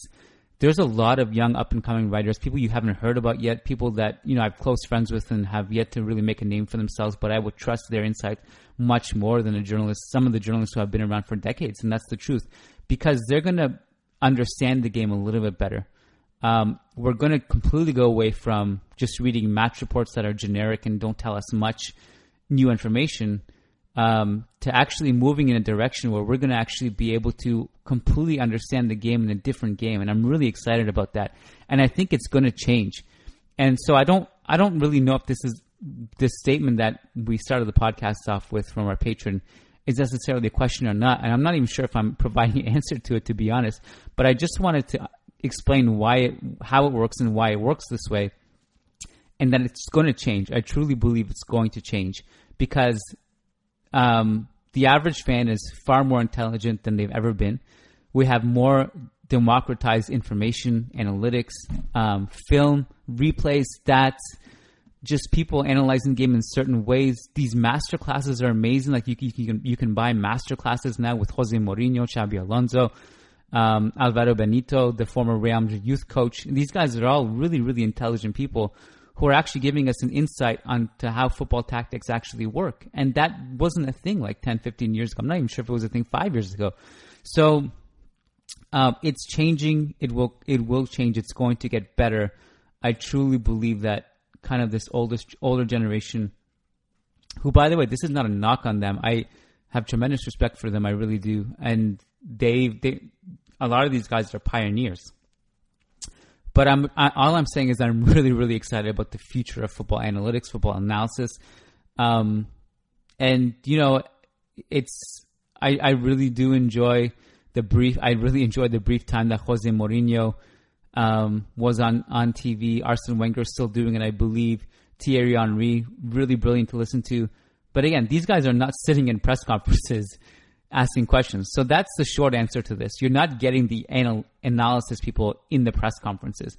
You're getting some people in the room who are good at analyzing the game, but they might not ask questions. So that's part of the reason why we get the questions and we get the answers the way we do. Um, the other reason is that uh, I hate to admit it, I hate to say it, I hate to break it to all of you, but um, pe- people really, really, for whatever reason, I don't know if it's biological or what, they resonate a lot with those those questions and answers because people want to know about Bale's drama and Bale's golf. The, as many people complain about, you know, why are you writing about this and why are you're not writing a tactical piece? Well, the answer is because you, me, we, all of us, we, it's like a drug for us. We need our hit of drama. And that's what we click on. And in turn, when you click on that, that's what feeds our families because that's what generates the money and revenue for us. Um, a lot of people will complain like, "Hey, why didn't you have this tactical analysis up by this day?" And instead, you're putting up these rumors and news. Well, guess what? Those rumors and news have actually is are kind of helping pay the bills. Now, I shouldn't generalize that across the board. I'm talking about managing Madrid specifically. Managing Madrid has a lot of hits, millions of hits a month, a lot of podcast downloads, and a lot of that, a lot of the people who consume our content they're extremely interested in the tactical analysis side of things and, and, that kind of discussion, and we get a lot of hits on those. But relatively speaking, the ratio is far, far in favor of the drama pieces, and that's where our like 20, 80 percent of our revenue comes from. That that side of the content that people complain about. Just so, just an FYI, while we collectively complain about it, we also collectively consume it and get our hits off of it. Our our little psychological highs of of of uh, drama and being able to criticize celebrities, we get high off of that for some reason. So don't ask me why, but it must be biological that we feel this way. But ultimately, that is also part of the reason why these these reporters ask these questions is because is because we consume it and we we gobble it up. So. Um, yeah, just a little explanation of how it works and why it's this way, but also how encouraged I am about the direction it's headed in. So, yeah, um, again, Kiyan at kiyansobhani.com if you want, uh, I guess, me to cover, if you want me to cover any specific issue. And uh, if you want any specific journalism advice, I'd be happy to address it. And if you want actual mentorship, I, I do that too. You can, again, email me and we'll, we'll set up a call. All right. Thanks. Take care. Return to the Mac. Get up what it is, what it does, what it is, what it isn't. Looking for a better way to get up out of bed instead of getting on the internet and checking a new hit. Get up. First shot, come strut walking. A little bit of humble, a little bit of cautious. Somewhere between like Rocky and Cosby's for the game. Nope, nope, y'all can't copy yet. Bad moonwalking. And this here is our party. My posse's been on Broadway. And we did it all way. Chrome music. I shed my skin and put my bones into everything I record to it. And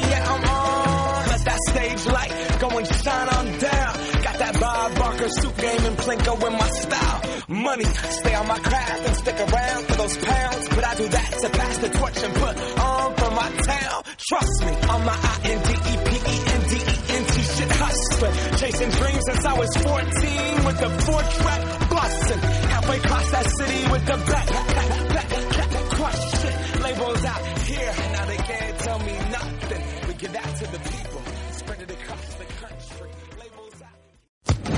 Social Podcast Network.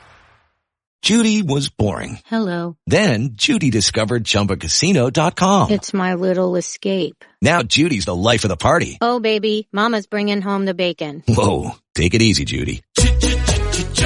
The Chumba life is for everybody. So go to ChumbaCasino.com and play over 100 casino style games. Join today and play for free for your chance to redeem some serious prizes. ChumbaCasino.com. No purchase necessary. Void where prohibited by law. 18 plus terms and conditions apply. See website for details.